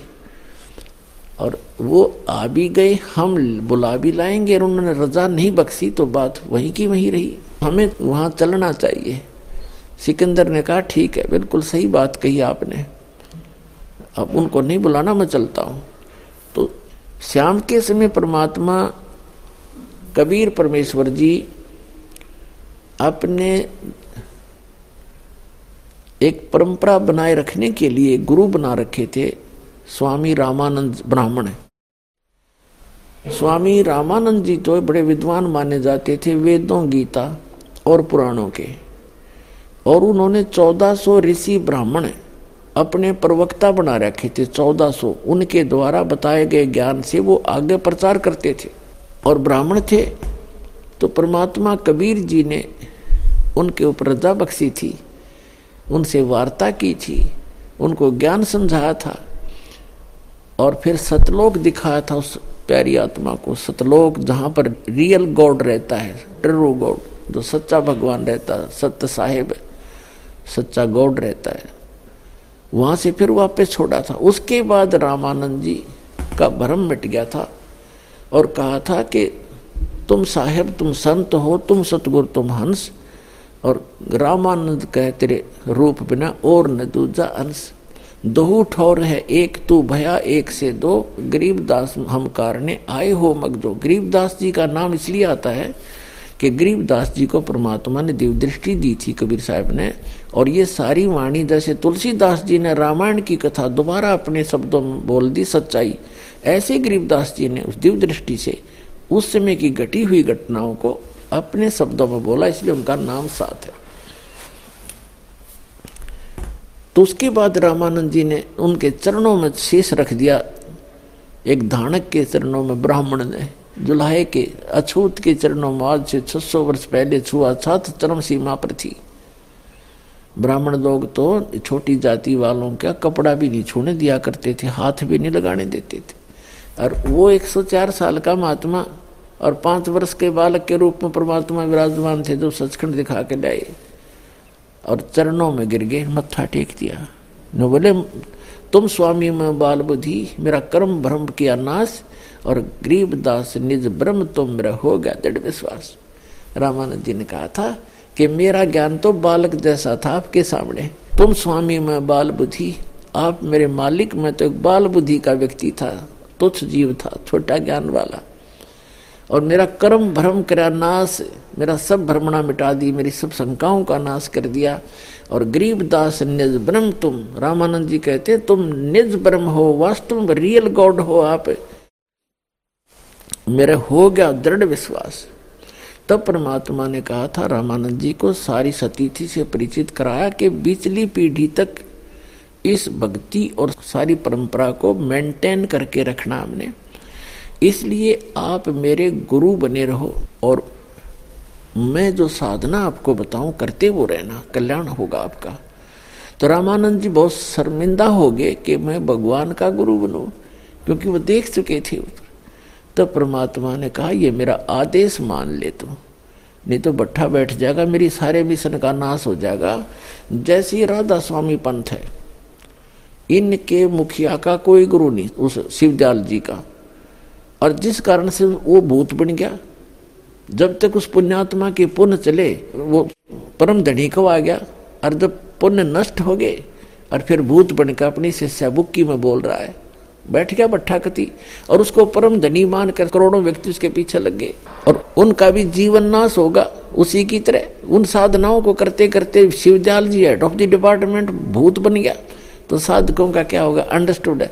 तो पुण्यात्माओं, अगर कबीर परमात्मा ने उस समय गुरु ना बनाए होता रामानंद जी को तो आज ये काल का दाव लगा रहता और ये काल के दूत ये कहते और ये भोली आत्मा फंसे रह जाते कि कबीर साहब ने कौन सा गुरु बनाया था? वो भी तो परम धनी थे। कबीर साहब, इन फैक्ट परम धनी है, वास्तव में परम धनी है, लेकिन उस परम धनी ने भी उस मर्यादा को बनाए रखने के लिए गुरु बनाया। इसलिए कि आने वाले समय में कलयुग के अंदर इन काल के दूतों का दाव ना लग जा और मेरे बच्चों को फिर से ना ये मिसगाइड करके यही रख दे। तो इसलिए रामानंद जी को सख्त हिदायत देनी पड़ी तो परमात्मा ने कि मैं जो कहूँ तेन मानना पड़ेगा। तब रामानंद जी ने आँखों में आँसू भर कह जो आपकी आज्ञा होगी, वो करूँगा, लेकिन आत्मा नहीं मान रही मेरी, पर आपकी आज्ञा सिरोधार्य होगी। वो बेसिक गुरु रूप में, जनता के रूप में थे, लेकिन रामानंद की आत्मा कैसे मान ले? उसने एक संत, वो तो भगवान देख चुके थे। तुम साहेब, तुम संत हो, तुम सतगुरु, तुम हंस, और गरीबदास तेरे रूप बिना और नहीं दूजा अंश और कोई है ही नहीं संसार में आपके बिना। रामानंद जी के पास परमात्मा नित जाया करते थे, उनके आश्रम में, ब्राह्मण के। उससे पहले ब्राह्मण जो रामानंद जी था, वो ब्राह्मणों को ही शेष बनाता था। अन्य किसी को दीक्षा नहीं देता था, किसी भी जाति वालों को। जंतर मंत्र बता देता था नो कर लो, ऐसे बोल दो, पाँच रुपये का वैसे कर दो। वो बता देता था, लेकिन शिष्य नहीं बनाता था। उसके बाद परमात्मा की कृपा के बाद कबीर साहब ने उसका जो सारा शंका मिटा दी। उसके बाद रविदास जी चमार जाति से, उनके शेष हुए रामानंद जी के। और भी बहुत से, जैसे पीपा दास एक राजा हुए हैं, राजस्थान के, वो भी उनके शेष हुए। तो कहने का भाव ये कि शाम के समय प्रतिदिन आरती में शामिल होने के लिए अपने परंपरागत गुरु के आश्रम में परमात्मा कबीर जी जाया करते थे। दिन में अपना कपड़ा बुनते थे जुलाई का काम करते थे और शाम को वहाँ जाके आरती करते थे इकट्ठे बैठ के। वीरदेव सिंह बघेल जो थे, काशी नरेश, उनको पता था कि ये समय उनका रामानंद जी के आश्रम में आने का है। तो सीधे रामानंद जी के आश्रम की ओर चल पड़े राजा को साथ लेकर। रामानंद जी के आश्रम के द्वार के ऊपर एक द्वारपाल खड़े थे, सेवक बैठे थे वहाँ। वीर सिंह को वो जानते थे कि राजा आ गए और वीर सिंह को ये पता था कि रामानंद जी जो हैं, ये मुसलमानों से नफरत बहुत करते हैं और सिकंदर लोधी उनके साथ मुसलमान राजा थे। तो समझदारी से काम लिया वीर सिंह ने। वीर सिंह ने कहा, उस गेट कीपर से, द्वारपाल से कि भगत जी, स्वामी जी से आज्ञा लेकर आओ कि सिकंदर लोधी दिल्ली के बादशाह आए हैं। आपका दर्शन करना चाहते हैं। और जब तक कबीर जी आएँगे तब तक वो उसका इंतज़ार करना चाहते हैं। अब वो द्वारपाल अंदर गया। थोड़ी सी साइड में रामानंद जी आसन पर बैठे थे, वहीं शाम का समय, गर्मी का मौसम वृक्षों के नीचे उनका आसन लगा रखा था। द्वारपाल ने कहा कि जी, एक सिकंदर लोधी नाम के दिल्ली के बादशाह आए हैं, साथ में वीर सिंह बघेल भी है। काशी नरेश और आपका दर्शन करना चाहते। रामानंद जी ने कहा कि वीर सिंह आ सकता है, लेकिन वो मुसलमान अंदर नहीं आ सकता, बाहर खड़ा रहेगा। वही बात कर लेगा, बाहर आएँगे कबीर जी। अब उसने आकर के वीर सिंह से सुना दिया फरमान अंदर का कि गुरु जी ने मना कर दिया है कि वो मुसलमानों का दर्शन नहीं करते और आप जा सकते हैं। अब सिकंदर लोधी ने सोचा, ये दो कोडी का महात्मा दिल्ली के बादशाह का और मुसलमानों से इतनी नफरत करता है और उसी समय निकाल ली तलवार और पहुँच गया, भीतर फिर किसी मर्यादा थी। जाके रामानंद जी की गर्दन काट दी, तलवार से कत्ल कर दिया। अब धड़ कहीं गिरा, सिर कहीं गिरा उसका जाके। अब सिकंदर लोधी वापस चल पड़ा कि चल वीर सिंह। आया था समाधान करवाने तो पाप और हो गया, देख मेरे सारे काम उल्टे। अब ये इंसान, ये प्राणी मन के दबाव में आके गलती अवश्य कर देता है। लेकिन बाद में ये बहुत पछताता है। लेकिन तत्व ज्ञान होने के बाद ये पहले सोचने लग जाएगा, बाद की बजाय ये इतना अंतर हो जाएगा।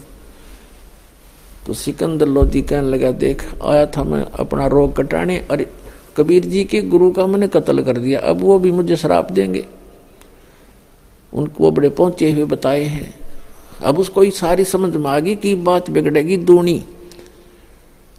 तो वो बाहर निकले उस आश्रम से, उधर से परमात्मा आ गए कबीर साहब। वीरदेव सिंह ने देखा तो वो तो मिलते थे। दंडवत प्रणाम किया, ज़मीन पर लेटकर, वीरदेव सिंह बघेल ने। अब सिकंदर लोधी के मन में ये बात थी कि ये बड़े पहुँचे हुए महात्मा बताए हैं, और इनके गुरु जी का कत्ल कर दिया। अरे ये सामने फेंट गई यही तरह काम ना बिगाड़ते डर गया वो। और डर के उसने प्रणाम उसने भी कर दिया। चरणों में लेट गया। मुकुट समेत अपने आत्मा अब ये हैं संत एक तीर में कितने शिकार कर दिया परमात्मा ने। कहते हैं, जब तक प्राणी जिस भी संत से मिलने जाता है, उसमें आधीनी नहीं आवेगी विनम्रता नहीं आएगी तो उनका आशीर्वाद भी काम ना करे उसके। अब जैसे टूटी चल रही है पानी की तो टूटी पानी लेने के लिए लोटे को, गिलास को नीचे करना पड़ेगा और जब उसका ऊपर धर लेगा तो जल उसमें आ नहीं सकता। अति अधीन दीन हो प्राणी और ताकू कहते हैं, वो अकथ कहानी। जब तक आधीन्य नहीं आओगी प्राणी में तब तक परमात्मा का लाभ उसको मिले नहीं। आशीर्वाद भी काम ना करे सके संत मिलन को चालिए तज माया अभिमान, और जो जो कदम आगे रखे ओ है यज्ञ समान। तो ये एक विधान बताया भगवान का। अब परमात्मा ने ये करना था कि जब तक राजा में आदि नहीं आवेगी नहीं तो माल्य का आशीर्वाद भी काम नहीं करना था। अब उसमें इतनी आदि नहीं आ गई कि उसके जीन मच रही थी। इतना परेशान था और दंडवत परिणाम की। परमात्मा ने दोनों महापुरुषों के सिर पे हाथ रखा उन दोनों राजाओं के और कहा, राजाओं एक गरीब के पास कैसे आगमन हुआ आपका?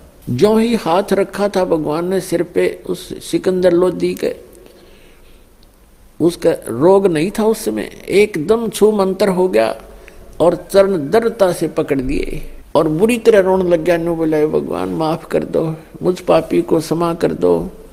क्षमा कर दो।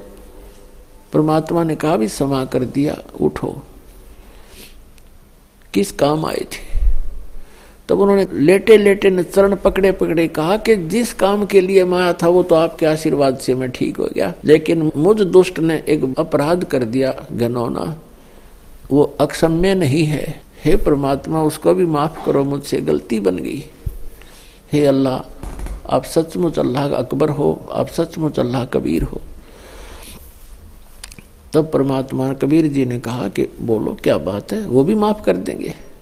सारी कहानी बताई, लेटे लेटे दंडवत किए किए परमात्मा ने कहा कि राजन, उठो, कोई बात नहीं, माफ़ कर दिया, लेकिन ये तो तुम्हारा उनका संस्कार था। आपके हाथों मृत्यु उसके प्रारंभ में थी हमारे गुरु जी के, मुझे मालूम था। और ये तेरे हाथ से मरना ही था, इसका एंड था। कोई बात नहीं, लेकिन मेरे साथ अंदर चलो और इसका अंतिम संस्कार करा के जाना, नहीं तो लोग कहेंगे, राजा, ना अच्छा नहीं किया अब सिकंदर लोधी इतना खुश होया कि भगवान, सचमुच संत तो ये है। इतना कुछ देखकर भी मुझे बदुआ नहीं दी, मुझे दुराशीष नहीं दिया। और फिर भी कितना प्यार से कह रहा है कि आ जाओ, कोई बात नहीं, होना था, सो हो गया। कबीर साहब आगे चले गए, वो पीछे से दोनों राजा आपस में बातें करते आते हैं। सिकंदर कहता है कि, वीर सिंह, भाई संत देखे, ओए मैं तो कति सोच हो गया, देखे, मेरे तो आग लगी पड़ी थी। और मैं बिल्कुल ठीक हो गया। और मैंने इतना कुछ कर दिया जिसके मन में कोई सिकन नहीं। तब वीर सिंह ने कहा था कि, राजन, अभी तो ट्रेलर देखा आपने इसका, इस परमपिता का। ट्रेलर है तो आगे देखना आप क्या क्या करते हैं तेरे लिए। मन मन में सोच रहे थे वो कि ये तो एक ट्रेलर है इस परमपिता का। तो जो ही आगे गए, कबीर जी तो वहाँ आश्रम के जितने भी भक्त थे, वो दौड़े दौड़े आए और कहा, कबीर जी अपने गुरु जी का कत्ल कर दिया, सिकंदर राजा ने, मुसलमान ने। तो पुण्यात्मा वहाँ एक जुल्म हो जाना था। हिंदू और मुसलमानों की आपस में कट मरना था। तो परमात्मा ने उस कहर को टाला। रामानंद जी का शरीर दो हिस्सों में पड़ा था, धड़ अलग से, शीश अलग से। और उस पर कपड़ा डाल रखा था। खून बह रहा था। परमात्मा कबीर जी ने जाके रामानंद जी के चरणों में दंडोत प्रणाम किया और बैठ के और चरण छू कर कहा, गुरुदेव उठना एक बार। आरती का समय हो गया है। आरती करेंगे। सब भक्त आपका इंतज़ार कर रहे हैं। इतना ही कहा था कि अपने आप सिर वहाँ से उठकर और धड़ पे आके लग गया रामानंद जी। राम राम कहते हुए बैठ के बोलो, सतगुरुदेव।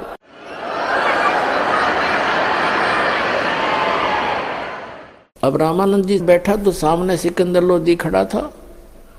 उसको देखकर फिर माथे पर तोड़ी गिर गई, तेवर चढ़ गए। तब परमात्मा कबीर जी ने लगभग डेढ़ घंटा प्रवचन किए। मालिक ने उसका बुद्धि बदली और रामानंद जी ने क्या देखा कि उसकी गर्दन कटने के बाद उसके शरीर से निकली हुआ रक्त। एक धारा रक्त की थी, एक धारा दूध की निकली थी उसके शरीर से। तब कबीर परमेश्वर से रामानंद जी ने पूछा कि, हे भगवान, मेरे शरीर से दूध और आधे में से रक्त क्यों निकला? इसका कारण बताइए. तब परमात्मा ने कहा कि, हे गुरुदेव, जब तक इंसान के अंदर राग, द्वेष ईर्षा है, वो मोक्ष प्राप्त नहीं कर सकता। पहले आप नफरत करते थे, ब्राह्मण के अतिरिक्त अन्य किसी को दीक्षा नहीं देते थे। और ना ही उनको अच्छा समझते थे, उनको अपने से तुम हे समझते थे, निकम्मा समझते थे।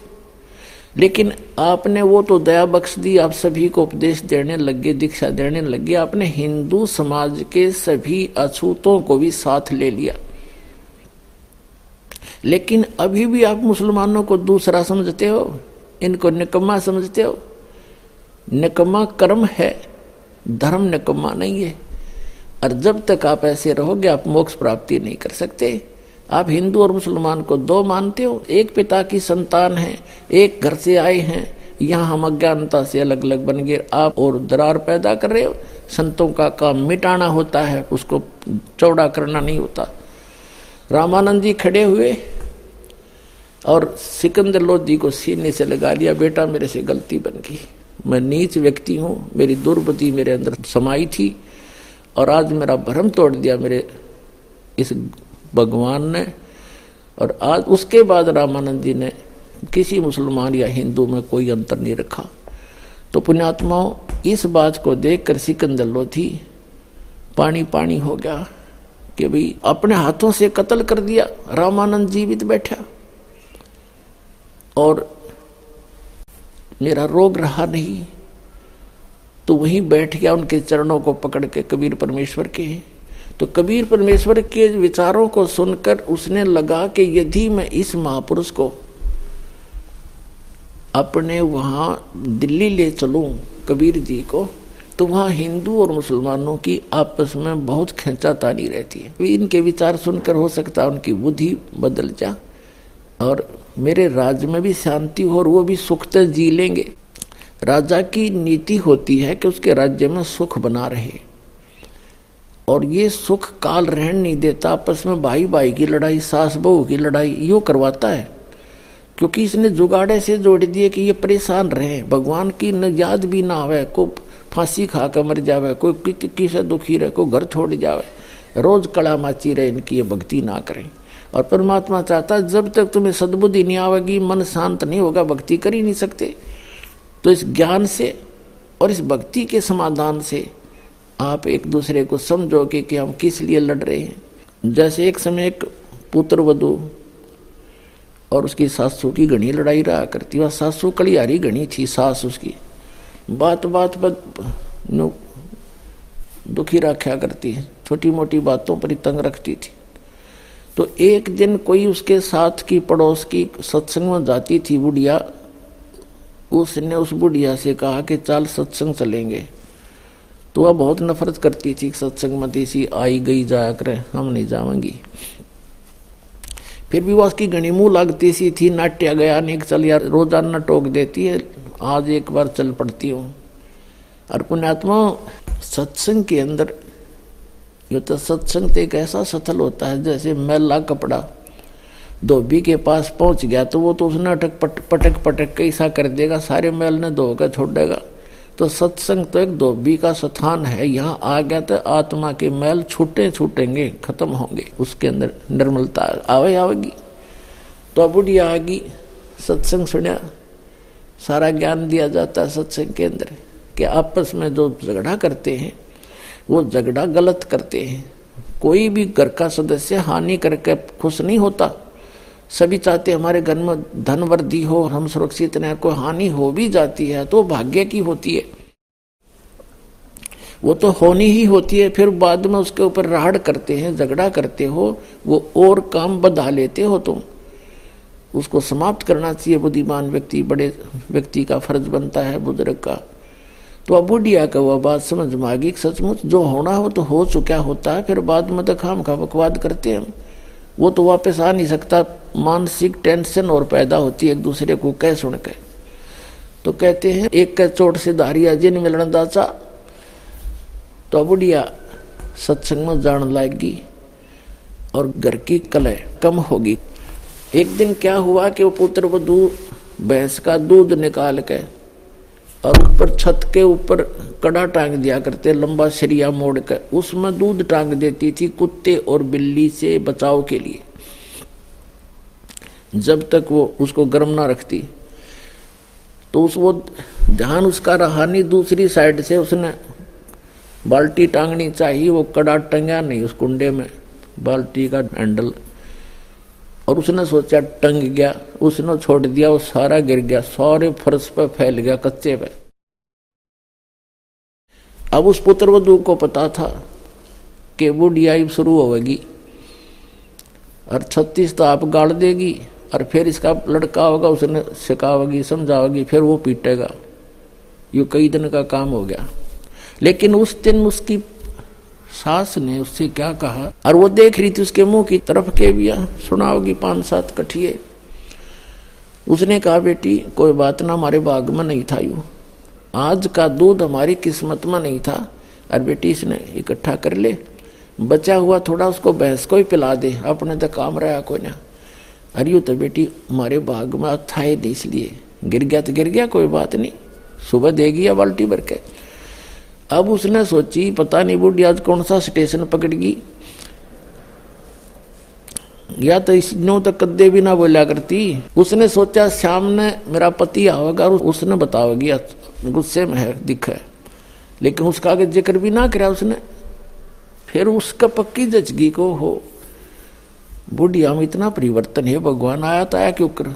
उसके चरण पकड़े, दो है नवावे प्यार करे। क्योंकि उसकी तो करडाई टाल दी उसे, बुढ़िया ने जकरे नहीं करा, उसके पति का आगे तो वो कितना प्रेम बन गया उनमें? फिर उसने कहा, बेटी, तू भी सत्संग में चला कर। तो पुण्यात्माओं, इस प्रकार है, जो नुकसान होना हो तो हो चुका होता है। फिर वो उसको धमका रहा है, उसने खुरका रहा है, तेने नौ कर दिया, ऐसे कर दिया। वो काम का एक बकवाद है, जो होना था, हो गया।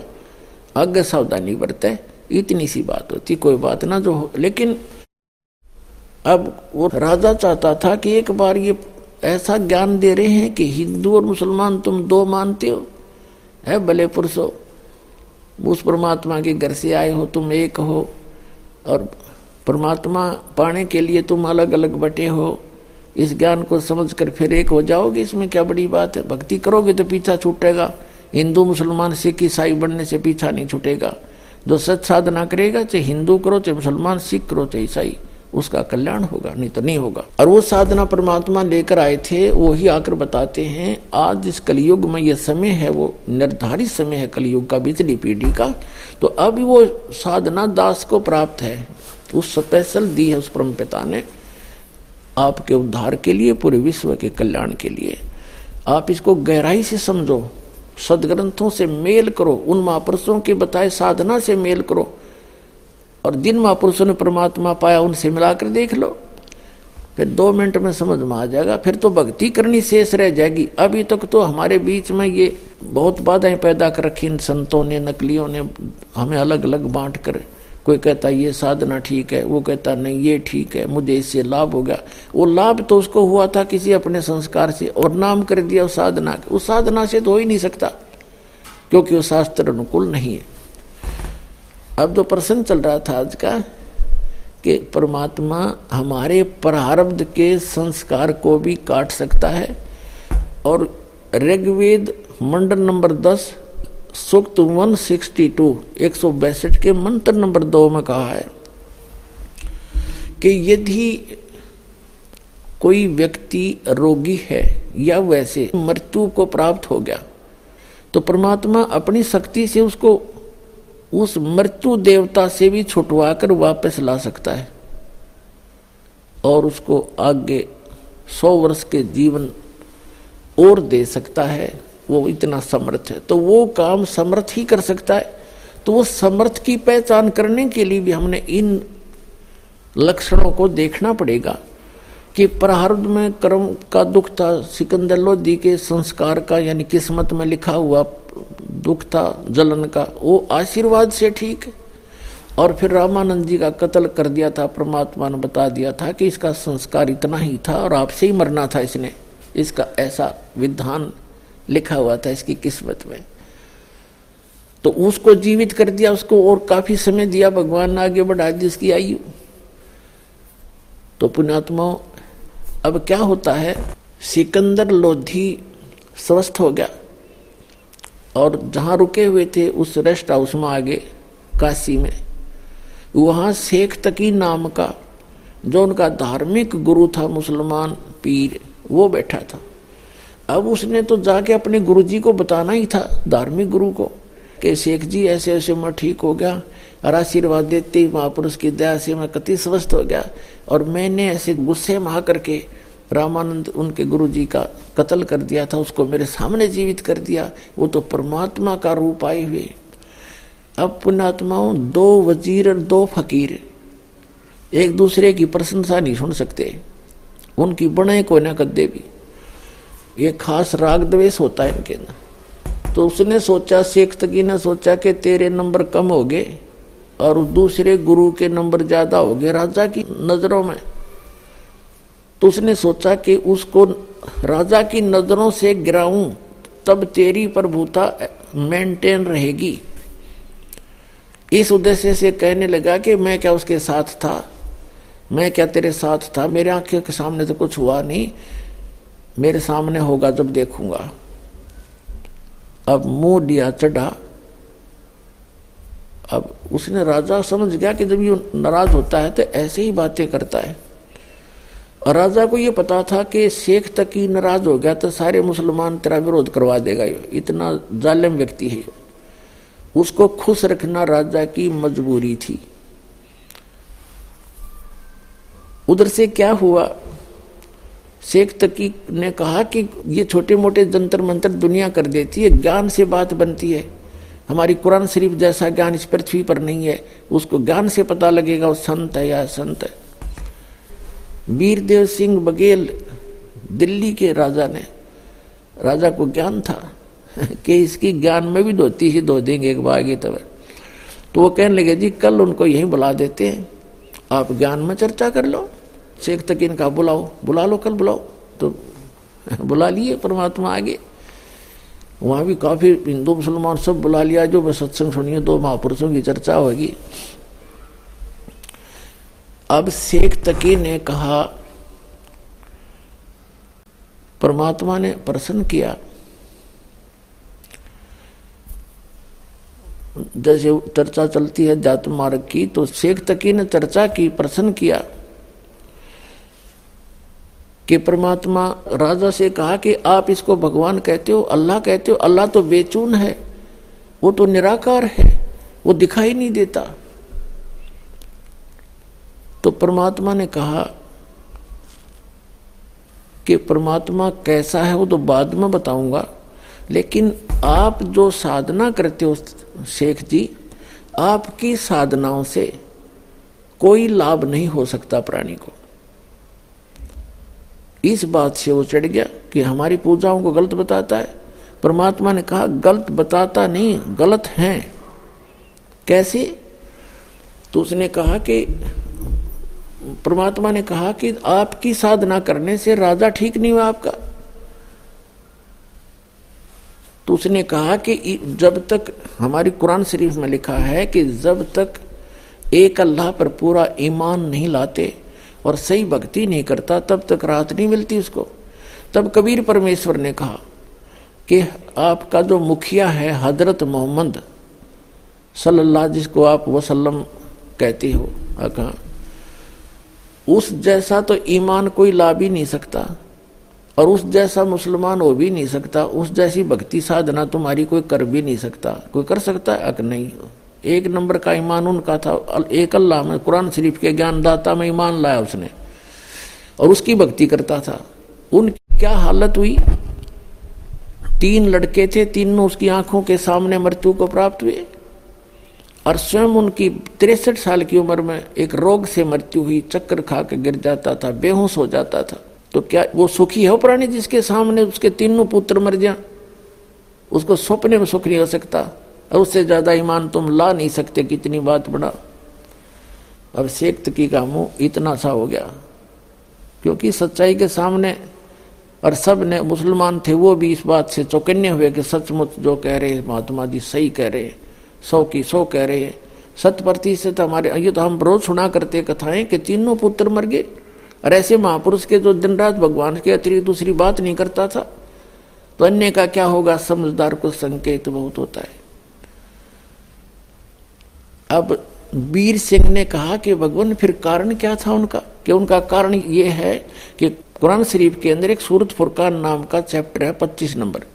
उसकी बावन से उनसठ में उस अल्लाह अकबर की जानकारी बता रखी है कि वो समर्थ है, वही पाप नासिक है, वो सब गुनाहों का माफ़ करने वाला है।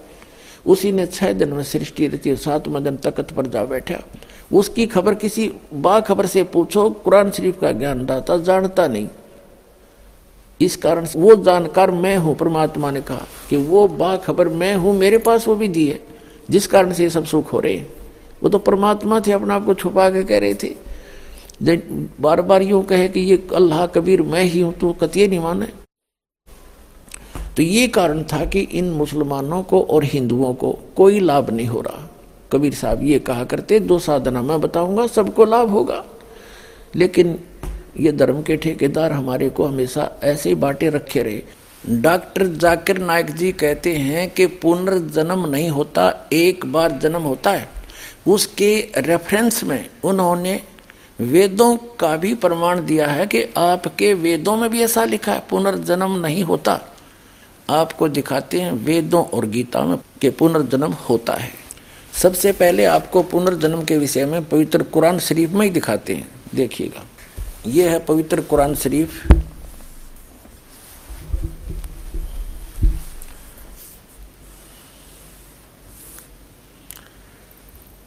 ये है मुतरजम, यानी स अनुवाद सटीपन शास्त्रीय अरबी पद्धति पर नागरी लिपि में। रूपांतरकार नंद कुमार अवस्थी। ये आपको दिखाते हैं यहाँ पर।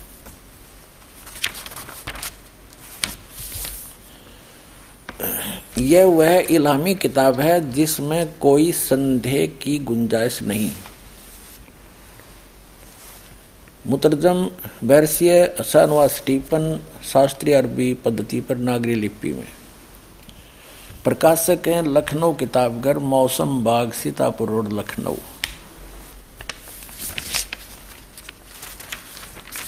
और ये मुद्रक कहाँ से है? ये दिखाते हैं आपको नीचे। मुद्रक है गापसेल्स प्रेस लखनऊ ये है सूरत मुल्क की सिक्सटी सेवन सूरत मुल्क की सिक्सटी सेवन का आयत नंबर दो, मरने जीने के विषय में। ये खत्म हुई, यहाँ शुरू है। जिसने मरना और जीना बनाया, ताकि तुमको जांचे कि तुम में कौन अच्छा काम करता है। और वह बड़ा बलवान और साथ साथ बड़ा ही अक्षमा करने वाला है। ठीक है? अल्लाह ने जीना और मरना बनाया, यानी जन्म और मृत्यु बनाई। और जन्म और मृत्यु को नहीं मानते मुसलमान भाई, वो कैसे इस आयत को कैसे डिफाइन करते हैं? वो कहते हैं कि भगवान ने, अल्लाह ने ये कहा है कि एक बार जन्म होगा, फिर तुम्हारी परीक्षा होगी, फिर मृत्यु होगी। मृत्यु के बाद कब्र में दफना दिए जाओगे, वहाँ रहोगे। फिर जब कयामत आवेगी, तब सबको ज़िंदा करा जाएगा। तब तक तो वो उस कब्र में कैद रहेंगे। अरे तेरा गजो ये। तेरा भलाओ यो। ये है वो ज्ञान। और फिर कयामत के बाद सबको जीवित करेगा, फिर उनका अकाउंट लेगा अल्लाह। अच्छे काम करने वालों को जन्नत में, और बुरे काम करने वालों को नरक में। सदा के लिए फिक्स कर दिया यू काम। और ये गधे कुत्ता नंबर कैदा होगा फिर, शेरों का, बकरों का। ये गलत विधान है आपका। वास्तविकता ये है, पुनर्जन्म होता है। और जिन हिंदू धर्म के सदग्रंथों को रेफरेंस में देकर, मिसगाइड करना चाहे आपने डॉक्टर जाकिर नायक जी ने इन भोले श्रद्धालुओं को तो आपको दिखाते पवित्र गीता जी के अंदर कि उसमें पुनर्जन्म होता है, गीता ज्ञानदाता कहता अर्जुन, तेरे और मेरे बहुत जन्म हो चुके तू नहीं जानता, मैं जानता हूँ। श्रीमद भगवद गीता अध्याय नंबर चार के श्लोक नंबर पाँच और नौ में, गीता अध्याय नंबर दो के श्लोक नंबर बारह में, गीता अध्याय नंबर दस के श्लोक नंबर दो में गीता ज्ञानदाता कहता है कि अर्जुन तेरे और मेरे बहुत जन्म हो चुके हैं, तू नहीं जानता मैं जानता हूँ। और मेरे जन्म को ये देवता नहीं जानते, क्योंकि उनका आदि कारण यही है, इस गीता ज्ञानदाता कौन है ये ब्रह्म है। ये ब्रह्म है सरपुरुष है, वही है जिसने कुरान शरीफ का ज्ञान दिया। और ये कभी किसी के समक्ष नहीं आता, इसने प्रतिज्ञा कर रखी है। ये गुप्त रहता है, चोरों की तरह। और वो कह रहा है कि मेरा जन्म तो हुआ है, लेकिन ये मेरे से उत्पन्न हुए, ये देवता ऋषि नहीं जानते। तो पिता की उत्पत्ति, संतान नहीं जान सकती, दादाजी बता देते हैं। तो उस दादाजी ने, कंप्लीट गॉड ने, अल्लाह अकबर ने, वो सर्वशक्तिमान परम अक्षर ब्रह्म ने स्वयं आकर के बताया है, इस इस ब्रह्म की भी, यानी गीता ज्ञानदाता अर्थात कुरान शरीफ ज्ञानदाता की भी जन्म मृत्यु होती है। अभी दिखाते हैं। ये देखिएगा, पवित्र श्रीमद भगवत गीता। जयदयाल गोविंद का इसके अनुवादक हैं, गीता प्रेस गोरखपुर से प्रकाशित है। ये है अध्याय नंबर दो, श्रीमद भगवत गीता, श्लोक नंबर बारह। गीता ज्ञानदाता कहता, न तो ऐसा ही है कि मैं किसी काल में नहीं था, अथवा तू नहीं था, अथवा ये राजा लोग नहीं थे। और न ऐसा ही है कि इससे आगे हम सभी नहीं रहेंगे। ठीक? अब अध्याय नंबर चार के श्लोक नंबर पाँच और आठ आपको दिखाते हैं। ये देखिएगा, अध्याय नंबर चार, श्रीमद भगवद गीता पाँच। इसका अनुवाद यहाँ पर है, पाँच का। हे प्रंतम अर्जुन, गीता ज्ञानदाता कह रहा है, हे प्रंतम अर्जुन, मेरे और तेरे बहुत से जन्म हो चुके उन सबको तो नहीं जानता, किंतु मैं जानता हूँ। अब अध्याय नंबर चार के श्लोक नंबर नौ में गीता ज्ञानदाता कहता है कि मेरे जन्म और कर्म दिव्य हैं, अलौकिक हैं। अब देखिएगा, अध्याय नंबर दस के और श्लोक नंबर दो में क्या कहा है, मेरी उत्पत्ति को यानी गीता ज्ञान दाता की भी उत्पत्ति तो हुई है, मेरी उत्पत्ति को, ये तो गलत कहें। मेरी उत्पत्ति को अर्थात लीला से प्रकट होने को न देवता लोग जानते हैं, न महर्षि जन जानते हैं, क्योंकि मैं सब प्रकार से देवताओं और महर्षियों का आदि कारण हूँ। अब इससे स्पष्ट हो गया कि जिस श्रीमद भगवत गीता को डॉक्टर जाकिर नायक जी मुसलमान भाई ने अपने खुदा को, जिसने कुरान शरीफ का ज्ञान दिया, उसको अल्लाह ताला समझने के लिए बताता है को उसको परू करने के लिए वो अजन्मा है। उसके लिए गीता अध्याय नंबर दस के श्लोक नंबर तीन का हवाला दिया है। दर्शकों, अभी आपने सुने जगत गुरु तत्वदर्शी संत रामपाल जी महाराज के विचार। और आइए, अब जानते हैं मुसलमान धर्म के प्रवक्ता डॉक्टर जाकिर नाइक जी के विचार। हिंदू मज़हब की किताब में सबसे मशहूर किताब है भगवत गीता। अगर आप भगवत गीता पढ़ेंगे, अध्याय दस, श्लोक नंबर तीन में, कि वो खुदा, ना कभी किसी को जना है, ना जनेगा, और वो सबसे ताकतवर है। दर्शकों, अभी आपने सुने मुसलमान धर्म के प्रवक्ता डॉक्टर जाकिर नाइक जी के विचार। और आइए, अब जानते हैं जगत गुरु तत्वदर्शी संत रामपाल जी महाराज जी के विचार। देखिएगा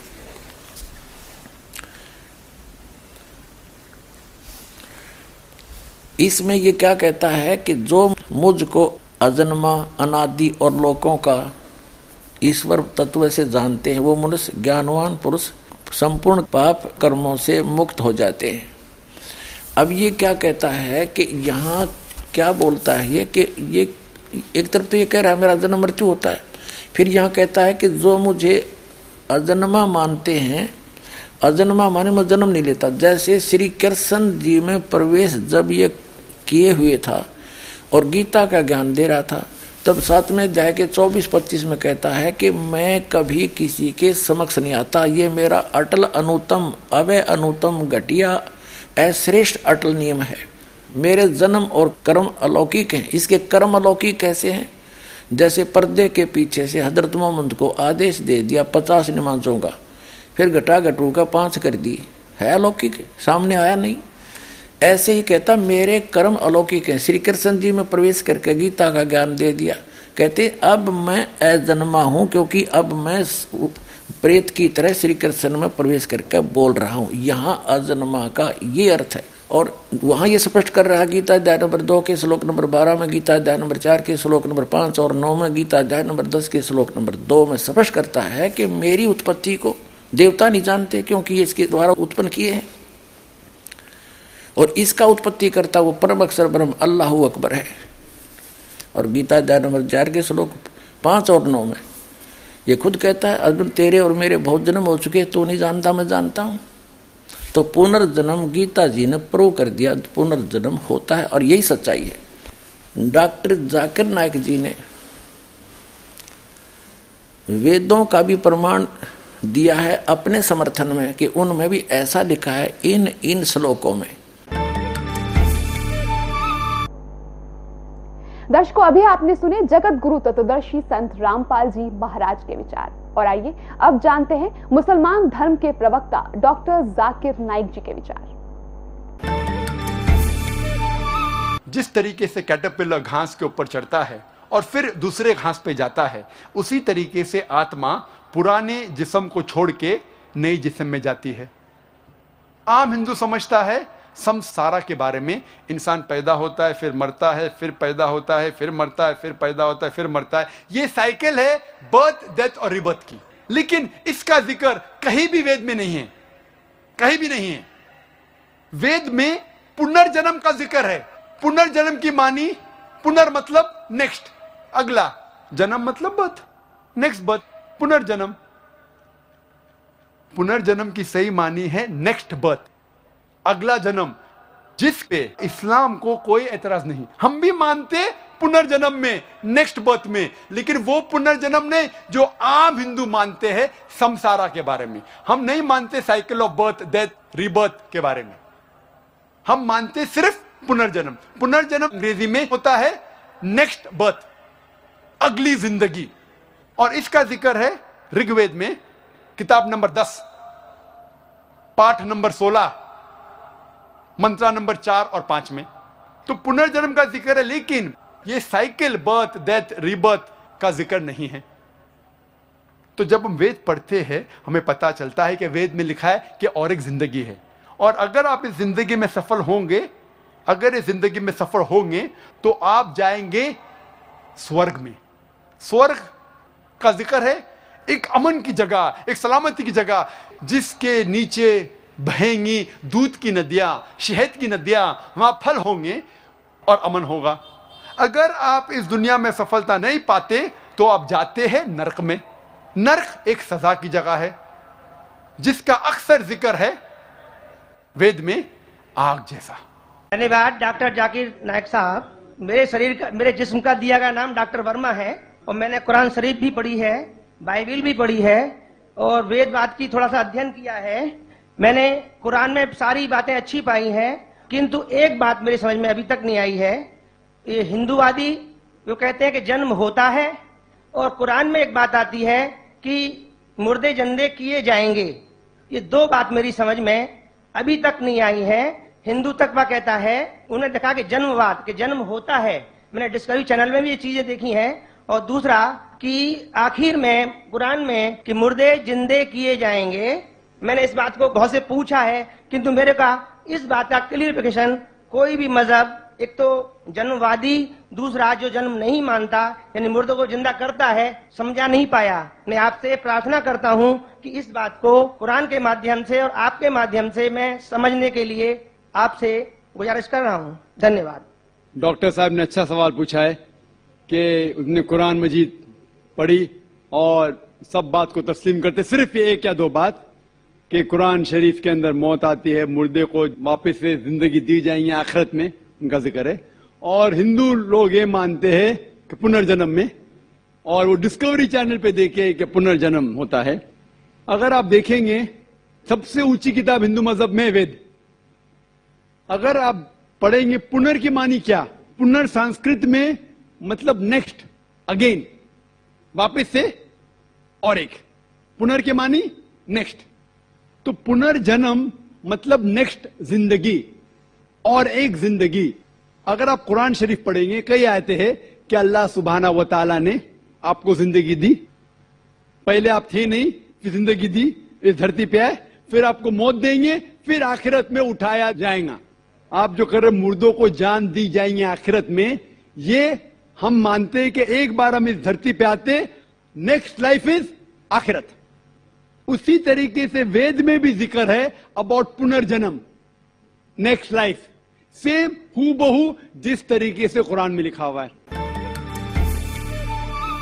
दर्शकों, अभी आपने सुने मुसलमान धर्म के प्रवक्ता डॉक्टर जाकिर नाइक जी के विचार। और आइए अब जानते हैं जगत गुरु तत्वदर्शी संत रामपाल जी महाराज जी के विचार। पुनर्जन्म के बारे में वो नहीं मानते, वो क्या कहते हैं कि एक बार आप पैदा हो गए। आपकी मृत्यु जैसी भी उस भगवान ने निर्धारित कर रखी है, वो हो जाएगी। उसके बाद आप कब्रों में दबा दिए जाओगे। ठीक? और जब कयामत आवेगी, यानी कयामत माने महाप्रलय होगी पृथ्वी भी नहीं रहेगी, सारा कुछ नाश हो जाएगा, आकाश भी नहीं रहेगा। उस समय आप सभी को उन कब्रों से निकाला जाएगा और फिर जीवित किया जाएगा, जिन्होंने कुरान शरीफ के ज्ञानदाता की आज्ञा का पालन किया और उसके अनुसार भक्ति, साधना, उपासना करते रहे, वो तो जाएँगे जन्नत में। और जिन्होंने आज्ञा का पालन नहीं किया, जो विमुख रहे और बकवाद करते रहे, वो जाएँगे नरक में। स्वर्ग को कहते हैं वो जन्नत, यानी बहिष्त और नरक को कहते हैं दोजक तो सदा के लिए फिर कोई जन्म नहीं होगा, इनका मानना है। किनका? मुसलमान भाइयों का। कई भी वेद में नहीं लिखा हुआ है कि birth death birth death birth death कई भी वेद में नहीं लिखा है। चैलेंज है मेरा। डॉक्टर जाकिर नायक जी ने वेदों का भी प्रमाण दिया है अपने समर्थन में कि उनमें भी ऐसा लिखा है, इन इन श्लोकों में। अब आपको दिखाते हैं वेदों में पुनर्जन्म होता है। ये देखिएगा।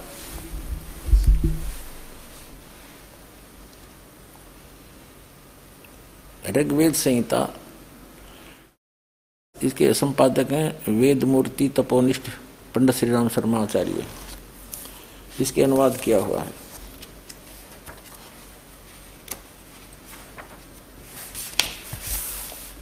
ऋग्वेद संहिता, सरल हिंदी, पावर सहित। ये इनके प्रकाशक हैं।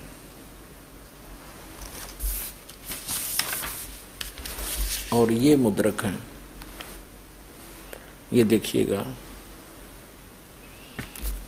ये देखिएगा, ऋग्वेद मंडल नंबर दस और सुक्त सोलह और मंत्र नंबर एक से,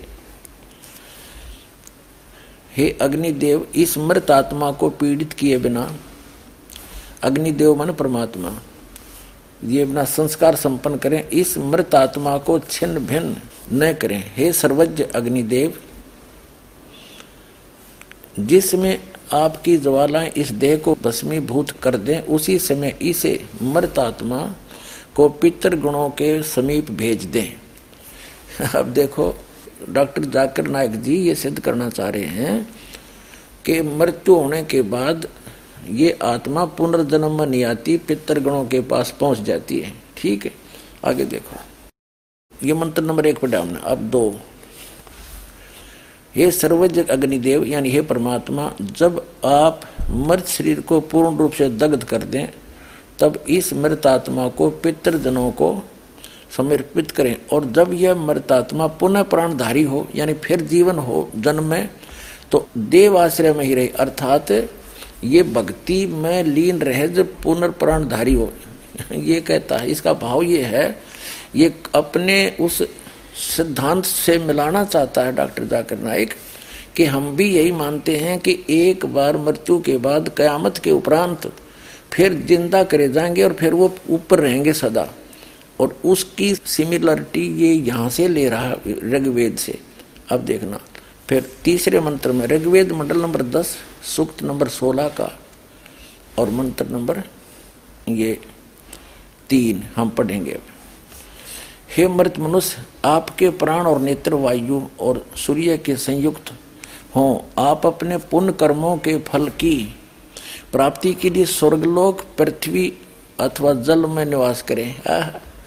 यदि वृक्ष वनस्पतियों में आपका कल्याण निहित है तो सूक्ष्म शरीर से उनमें प्रवेश करें। अब इसमें सिद्ध हो गया कि हे मृतात्मा मनुष्य मृत मनुष्य आपके प्राण नेत्र वायु सूर्य से संयुक्त हों और जब आपके पुण्य कर्मों के फल की प्राप्ति के लिए स्वर्ग और फिर पृथ्वी लोक पाओ और या जलचर बनो या फिर वृक्ष, वनस्पतियों में जीवन के शरीर में आपके संस्कार वस जाओ, आपका कल्याण नीत है तो सूक्ष्म शरीर में उनमें प्रवेश करें।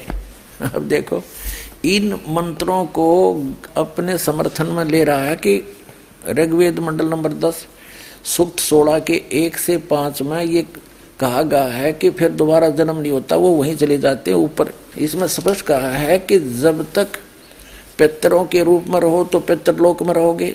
उसके बाद आपका संस्कार स्वर्गलोक में जाने का स्वर्गलोक में जाओगे।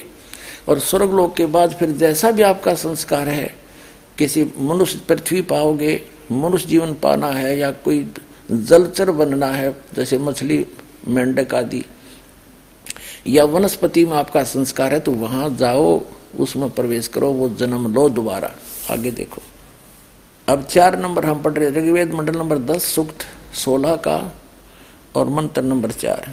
हे अग्निदेव, यह परमात्मा, इस मृत पुरुष को, जो अविनाशी ईश्वरीय अंश है, उसे आप अपने तेज से तपाएँ, परखर बनाएँ, आपकी ज्वाला से दृढ़ बनाएँ हे सर्वज्ञाता, यानी परमेश्वर, आप अपने कल्याणकारी विभूतियों से उन्हें पुण्यात्माओं के लोक में ले जाएँ। जैसा भी संस्कार हो जीव का, पुण्यात्माओं के लोक में ले जाओ। पृथ्वी पाओ तो जैसा उसका संस्कार, फिर भी जन्म होगा। आगे देखो। अब पाँच नंबर ऋग्वेद मंडल नंबर दस सुक्त सोलह का मंत्र पाँच आप पढ़ रहे हैं। हे अग्निदेव अग्निदेव मन परमात्मा, जो मृत पुरुष आपके लिए सौदायुक्त आहुति के रूप में ग्रहण करता है, उसे आप दोबारा पितृजनों के लिए सर्जित करें। हे सर्वज अग्निदेव इसका जो आयु भाग शेष है, वह प्राण संपन्न हो तथा पुनः सुदृढ़ शरीरधारी बने, यानी फिर से जन्म हो, सुदृढ़ शरीरधारी बने, फिर से जन्म हो, इति सिद्धम। इति सिद्धम के जीव का जन्म मृत्यु होता है, संस्कार वश पितरलोक को प्राप्त होता है स्वर्ग लोक को भी जाता है, और फिर पृथ्वी पर आकर के जलचर यानी जल के जीव जंतु या पेड़ पौधों की योनिया भी प्राप्त करता और कंसेप्ट क्लियर करते हैं। अब देखिएगा, ऋग्वेद अब दूसरे अनुवादक का, ऋग्वेद मंडल नंबर दस दिखाते हैं आपको, ये कहाँ से प्रकाशित है?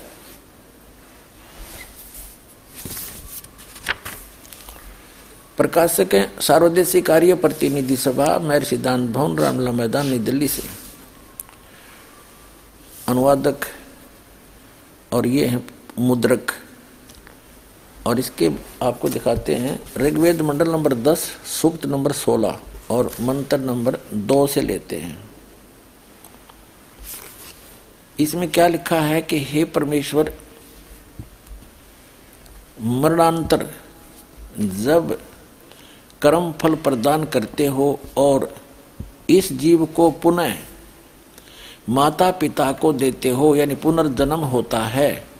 और जब यह जीव इस प्राण व्यवहार को धारण करके, यानी जीव को धारण करता है, तब यह इंद्रियों और उनके विषयों के वश में हो जाता है। फिर ऋग्वेद मंडल नंबर दस, सुक्त सोलह का मंत्र तीन दिखाते हैं।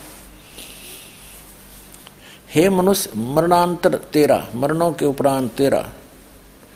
नेत्र सूर्य को प्राप्त होता है, आत्मा प्राणवायु को प्राप्त होता है। किए कर्मों के अनुसार आत्मा धूलोक को, यानी ऊपर तेजो में लोक को, और पृथ्वी लोक को, यानी पुनर्जन्म होता है, गच्छ जाता है। पृथ्वी लोक में भी जाता है। यदि उन लोकों की प्राप्ति में तुम्हारी आत्मा का कर्म फल है तो यह शरीर धारण कर जल में भी जाता है और औषधेशु, यानी औषधि और वृक्षों की भी योनि को सतिथि पाता है, उसमें भी जाता है। जिन वेद के मंत्रों को डॉक्टर जाकिर नायक जी ने अपने इस समर्थन में लिया है कि आपके वेद भी ये कहते हैं, एक बार जन्म होता है, फिर वो उन देवलोक में चले जाते लेकिन इन, इनका वास्तविक अर्थ ऐसे बनता है जो दास ने आपको पढ़कर सुनाया कि पुनर्जन्म होता है।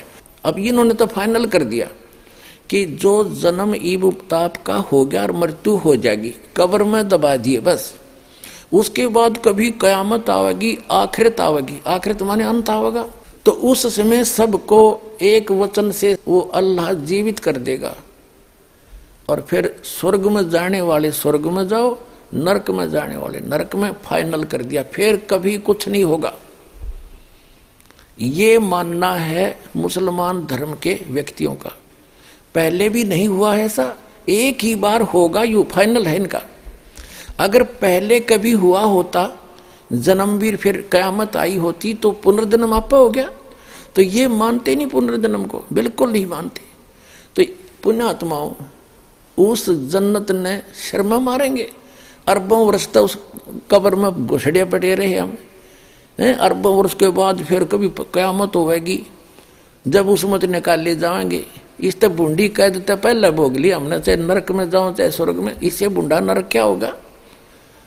लेकिन वास्तविकता क्या है कि पुनर्जन्म होता है।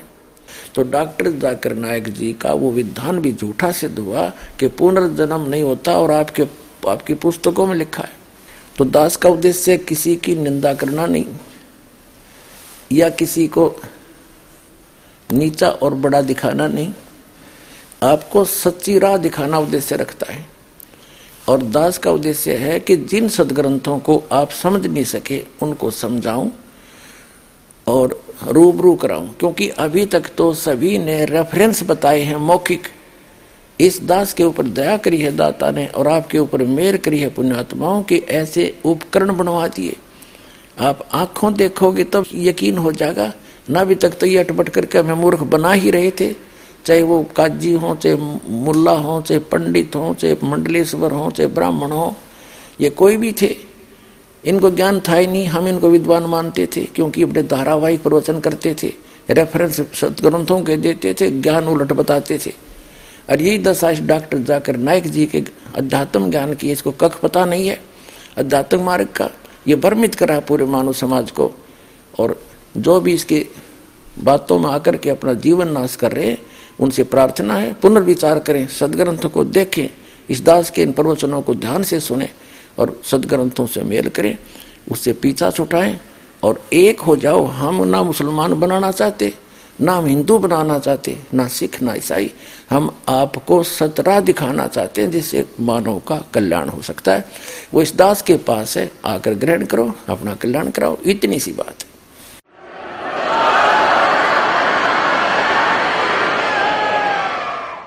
डॉक्टर जाकिर नायक जी ने वायदा किया है कि जो मुझे गलत सिद्ध कर देगा तो मैं अपने आप को बदल लूँगा। मैं चैलेंज करता हूँ, मुझे कोई गलत सिद्ध करके दिखाओ, मैं अपना धर्म बदल लूँगा। तो पुण्यात्माओं, हम धर्म बदलने के लिए नहीं कहते। हम केवल आध्यात्मिक साधना की विधि बदलने को कहते हैं।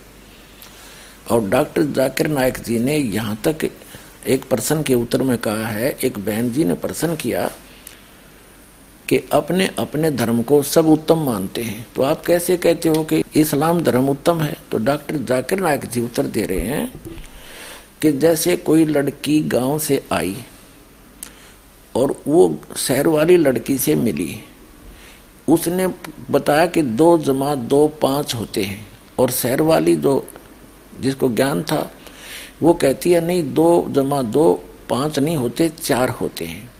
तो गाँव वाली लड़की के माता पिता ने जो शिक्षा दी, वो गणित नहीं जानते थे, मैथमेटिक्स नहीं जानते थे, उन्होंने गलत पढ़ा दिया। दो जमा दो, पाँच पढ़ा दिया, अर्थात गलत ज्ञान दे दिया। और गाँव वाली लड़की, शहर वाली लड़की से कहे कि दो जमा दो, आपका चार भी ठीक है, और दो जमा दो, पाँच मेरा भी ठीक है, दोनों अपने अपने स्थान पर ठीक है। तो आप क्या कहोगे? तो लड़की के मुख से कलाया कि दो जमा दो, चार ही ठीक होगा। तो इसी प्रकार, मैं जो कह रहा हूँ, डॉक्टर जाकिर नाग जी कहते हैं कि मैं सही पढ़ाई पढ़ा रहा हूँ, दो जमा दो, यानी एग्जैक्ट यथार्थ भक्ति मार्ग बता रहा हूँ। तो डॉक्टर जाकिर नायक जी, आप भी दो जमा दो, पाँच ही बता रहे हो। दो जमा दो, चार तो दास के पास है, आके ग्रहण करो।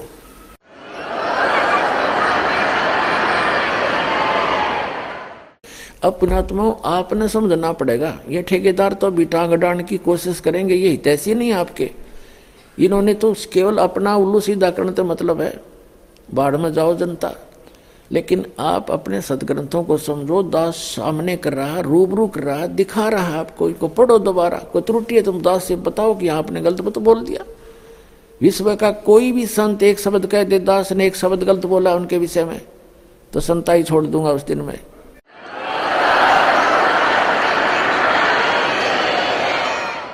और वो सारी झूठ बोले। उनके पास एक भी सत्य नहीं है, दुनिया को भ्रमित किए बैठे। तो ये ऐसे ही कर रहा है और वो पूर्ण परमात्मा स्वयं आता है, सह शरीर आता है, उसका नाम कबीर है, अल्लाह अकबर है।